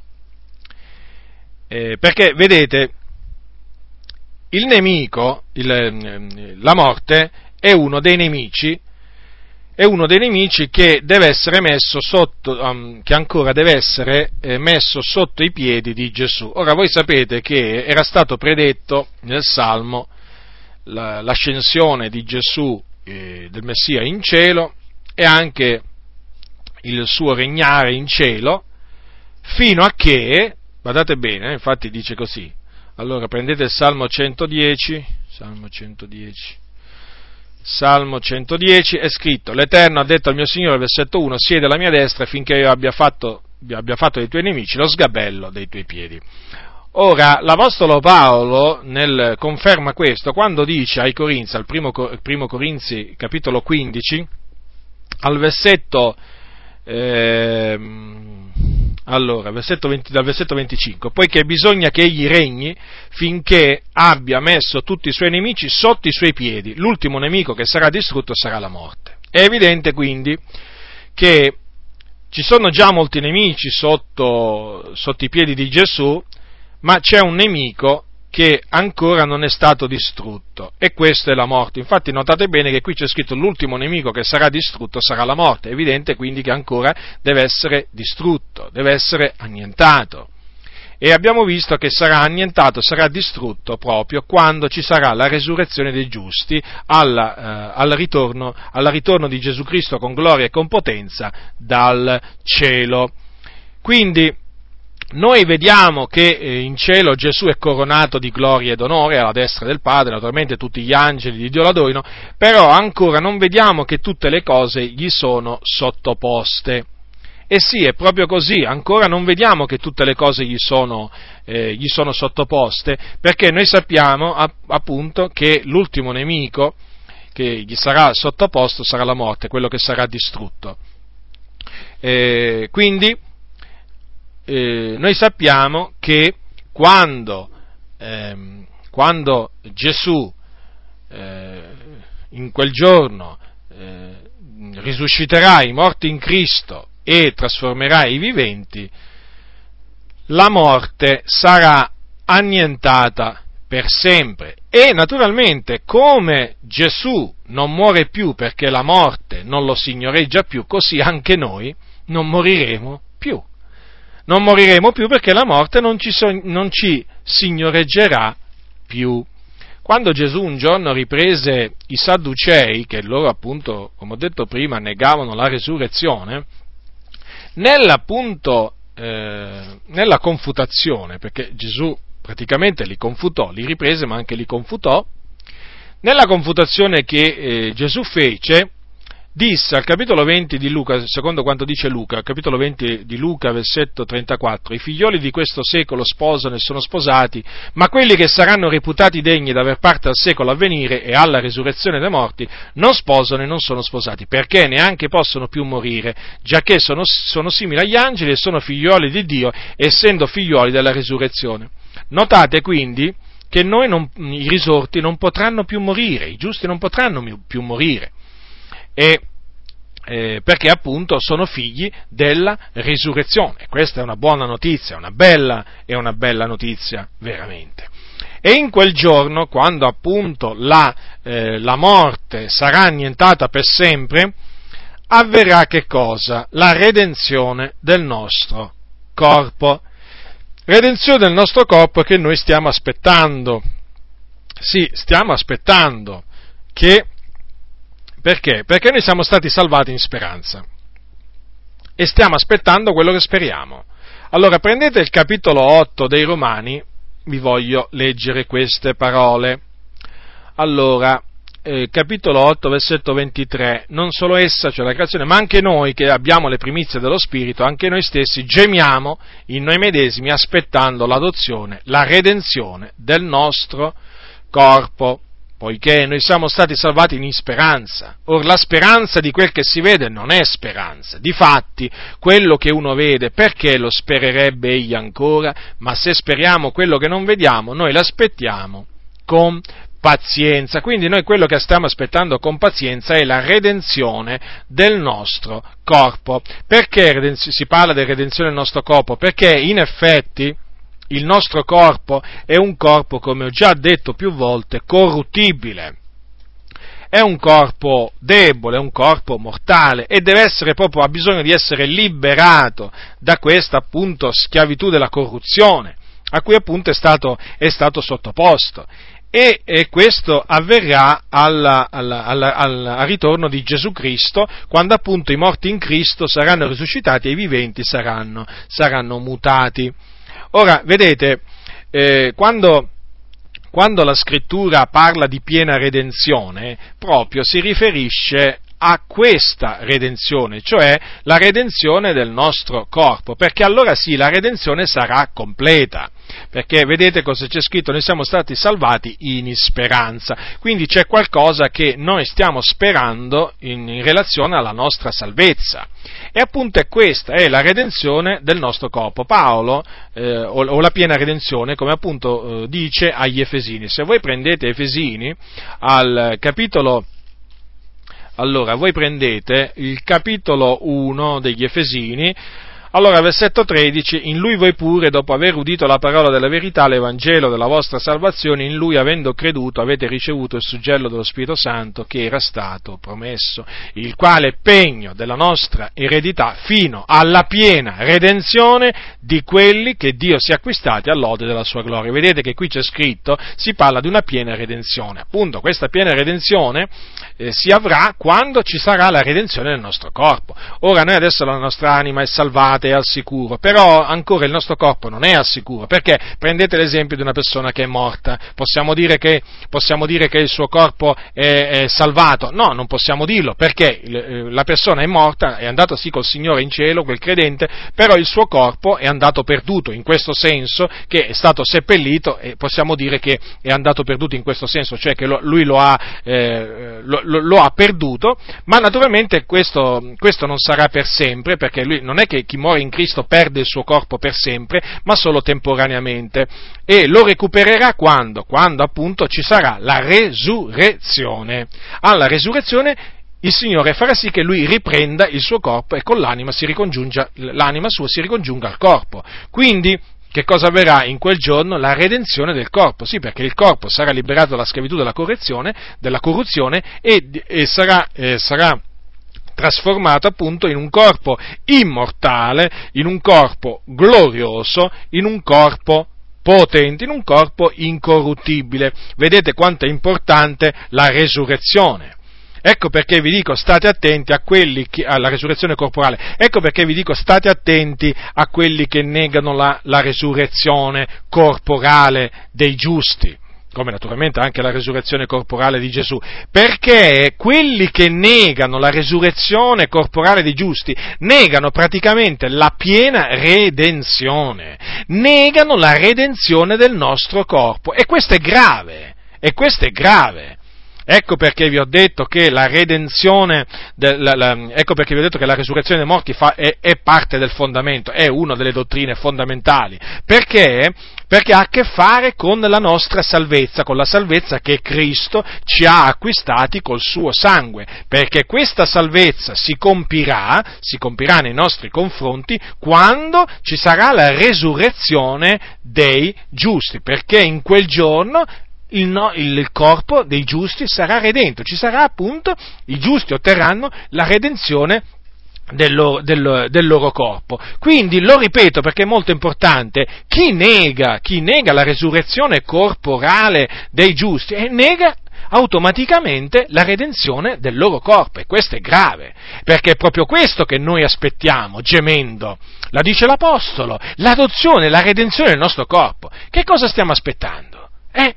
Che appunto questo, eh, questo corpo questo corpo eh, corruttibile sia rivestito di incorruttibilità, questo corpo eh, mortale sia rivestito di immortalità. E se, se, se, uno comincia a negare la resurrezione dei morti, eh, va a finire che tutto ciò eh, lo, lo, lo nega e quindi nega, la, nega parte appunto del piano di salvezza preparato da Dio. Eh, perché nel piano di salvezza preparato da Dio non c'è solo la salvezza della nostra anima, ma c'è anche la salvezza del nostro corpo, cioè non solo la redenzione del nostro, della nostra anima, ma anche la redenzione del nostro corpo. Ve lo ripeto, è fondamentale quindi credere e accettare la resurrezione, la resurrezione corporale. Ora voglio terminare, eh, appunto, eh, con, voglio terminare con una breve parola d'esortazione. Ora, diletti nel Signore, voi dovete sapere questo, che noi, eh, cioè il nostro corpo, il nostro corpo è destinato a, ad essere appunto questo corpo eh, corruttibile, è destinato a, ad essere rivestito di incorruttibilità. E eh, come vi ho, vi ho già detto, questo avverrà in quel giorno ma badate bene che al fine di poter sperimentare questa, la redenzione del nostro corpo, noi eh, dobbiamo essere trovati vestiti e non ignudi, ignudi o nudi. Questo lo dice Paolo ai secondo Corinzi capitolo 5 quando dice Capitolo 5, versetto 4, poiché noi che siamo in questa tenda gemiamo aggravati e perciò desideriamo non già di essere spogliati, ma di essere sopravvestiti, onde ciò che è mortale sia assorbito dalla vita. Però dice nel versetto prima, seppur saremo trovati vestiti e non ignudi. Notate? Cioè noi bramiamo di essere sopravvestiti appunto di, questa, di questo corpo celeste, di questa nostra abitazione che è celeste, però dice seppur saremo trovati vestiti e non ignudi. Allora, diletti nel Signore, vestiti di che cosa? Perché qui parla appunto di essere trovati vestiti? Eh sì, perché, perché noi per, per poter essere eh, sopravvestiti della nostra abitazione che è celeste, quindi per poter eh, ottenere un, cor- un corpo simile al corpo glorioso di Gesù Cristo, dobbiamo farci trovare vestiti delle vesti della salvezza che Cristo ci ha comprato col suo prezioso sangue e di cui siamo stati vestiti.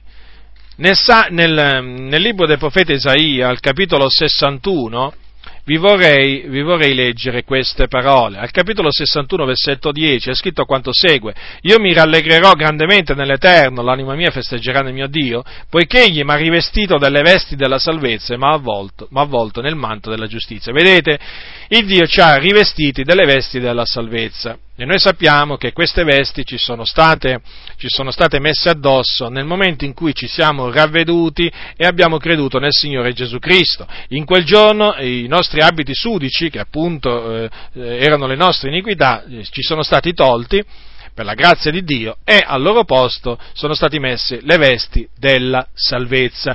In sostanza, in sostanza le nostre la nostra giustizia, eh, la, la nostra giustizia perché era come, un abito, era come un abito lordato, ci fu tolta e no, al posto di essa fu messa la giustizia che viene da Dio basata, eh, basata sulla fede in Cristo Gesù. E badate che questo era il proposito che aveva l'Apostolo Paolo, perché l'Apostolo Paolo aveva proprio il desiderio di farsi trovare al, al ritorno di Gesù con una giustizia non sua, che appunto era, era e sarebbe stato ed è la nostra giustizia un, un, abito, un abito, sporco, perché nessuno si può, si, può per, si può, permettere di dire io mi presento davanti al Signore con la mia giustizia, come se noi siamo stati, ci siamo autogiustificati. Noi ci presenteremo davanti al Signore con la giustizia di Dio basata sulla fede in Cristo Gesù, appunto perché siamo stati giustificati per la grazia di Dio mediante la fede in Gesù Cristo e non la giustizia che deriva dalle opere della legge. Allora, capitolo,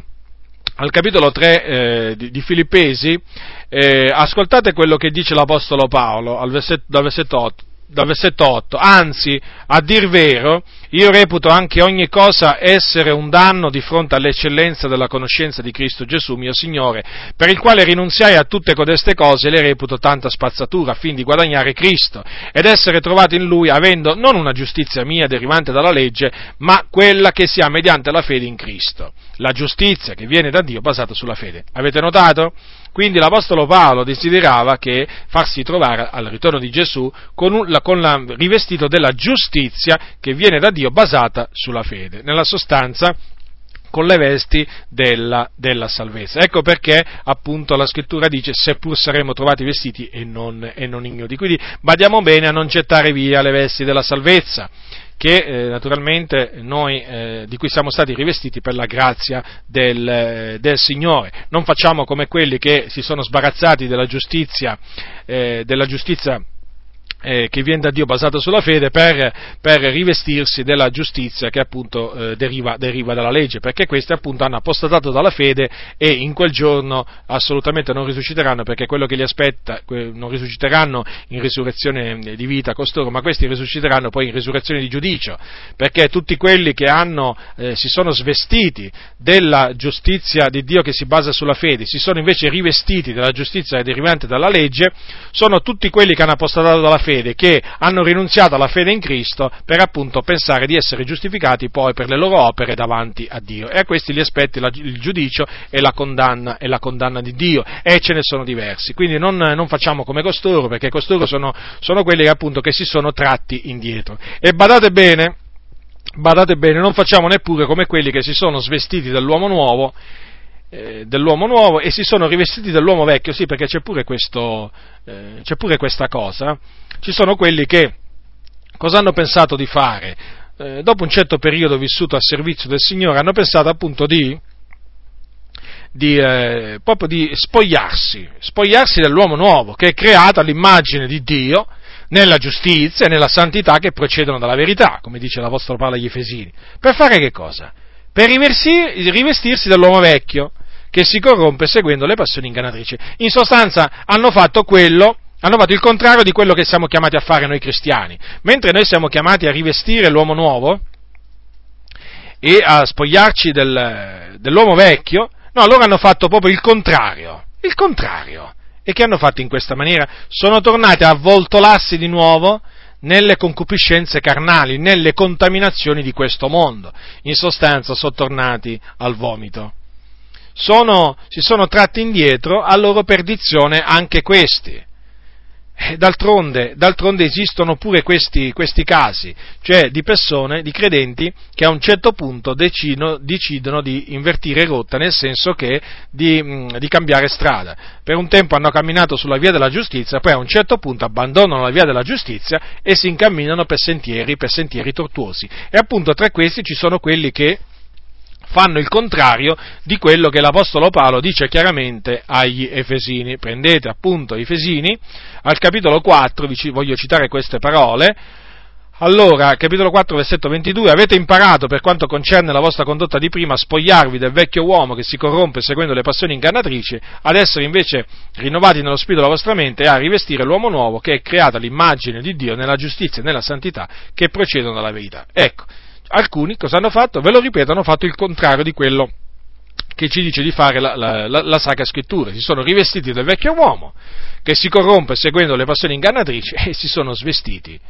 eh, si sono spogliati dell'uomo nuovo che è creato all'immagine di Dio. E quindi quello che li aspetta è la perdizione. Quindi non imitiamo questi ribelli, imitiamo tutti coloro che hanno conservato le vesti della salvezza fino alla fine, come l'Apostolo Paolo, per esempio, come Stefano, L'Apostolo Paolo poteva per questo dire eh, osservato la fede, eh, osservato la fede, eh, perché? Eh, perché la fede, la fede il diavolo ci tenta affinché noi la, eh, la buttiamo via.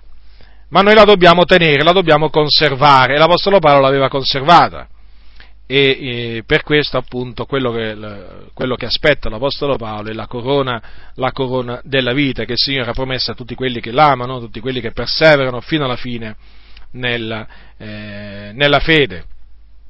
Quindi, diletti nel Signore, continuiamo a, a, continuiamo a conservare le nostre vesti, eh, quelle che, eh, di cui il Signore ci ha rivestito, sono vesti lavate nel sangue dell'agnello, vesti veramente meravigliose, che sono costate il sangue di Gesù Cristo, continuiamo a conservarle, a conservarle pulite, santificandoci nel timore di Dio, e in quel giorno, in quel giorno otterremo la redenzione, la redenzione del nostro corpo. Quello è un giorno glorioso, è un giorno che noi aspettiamo con pazienza, con fiducia.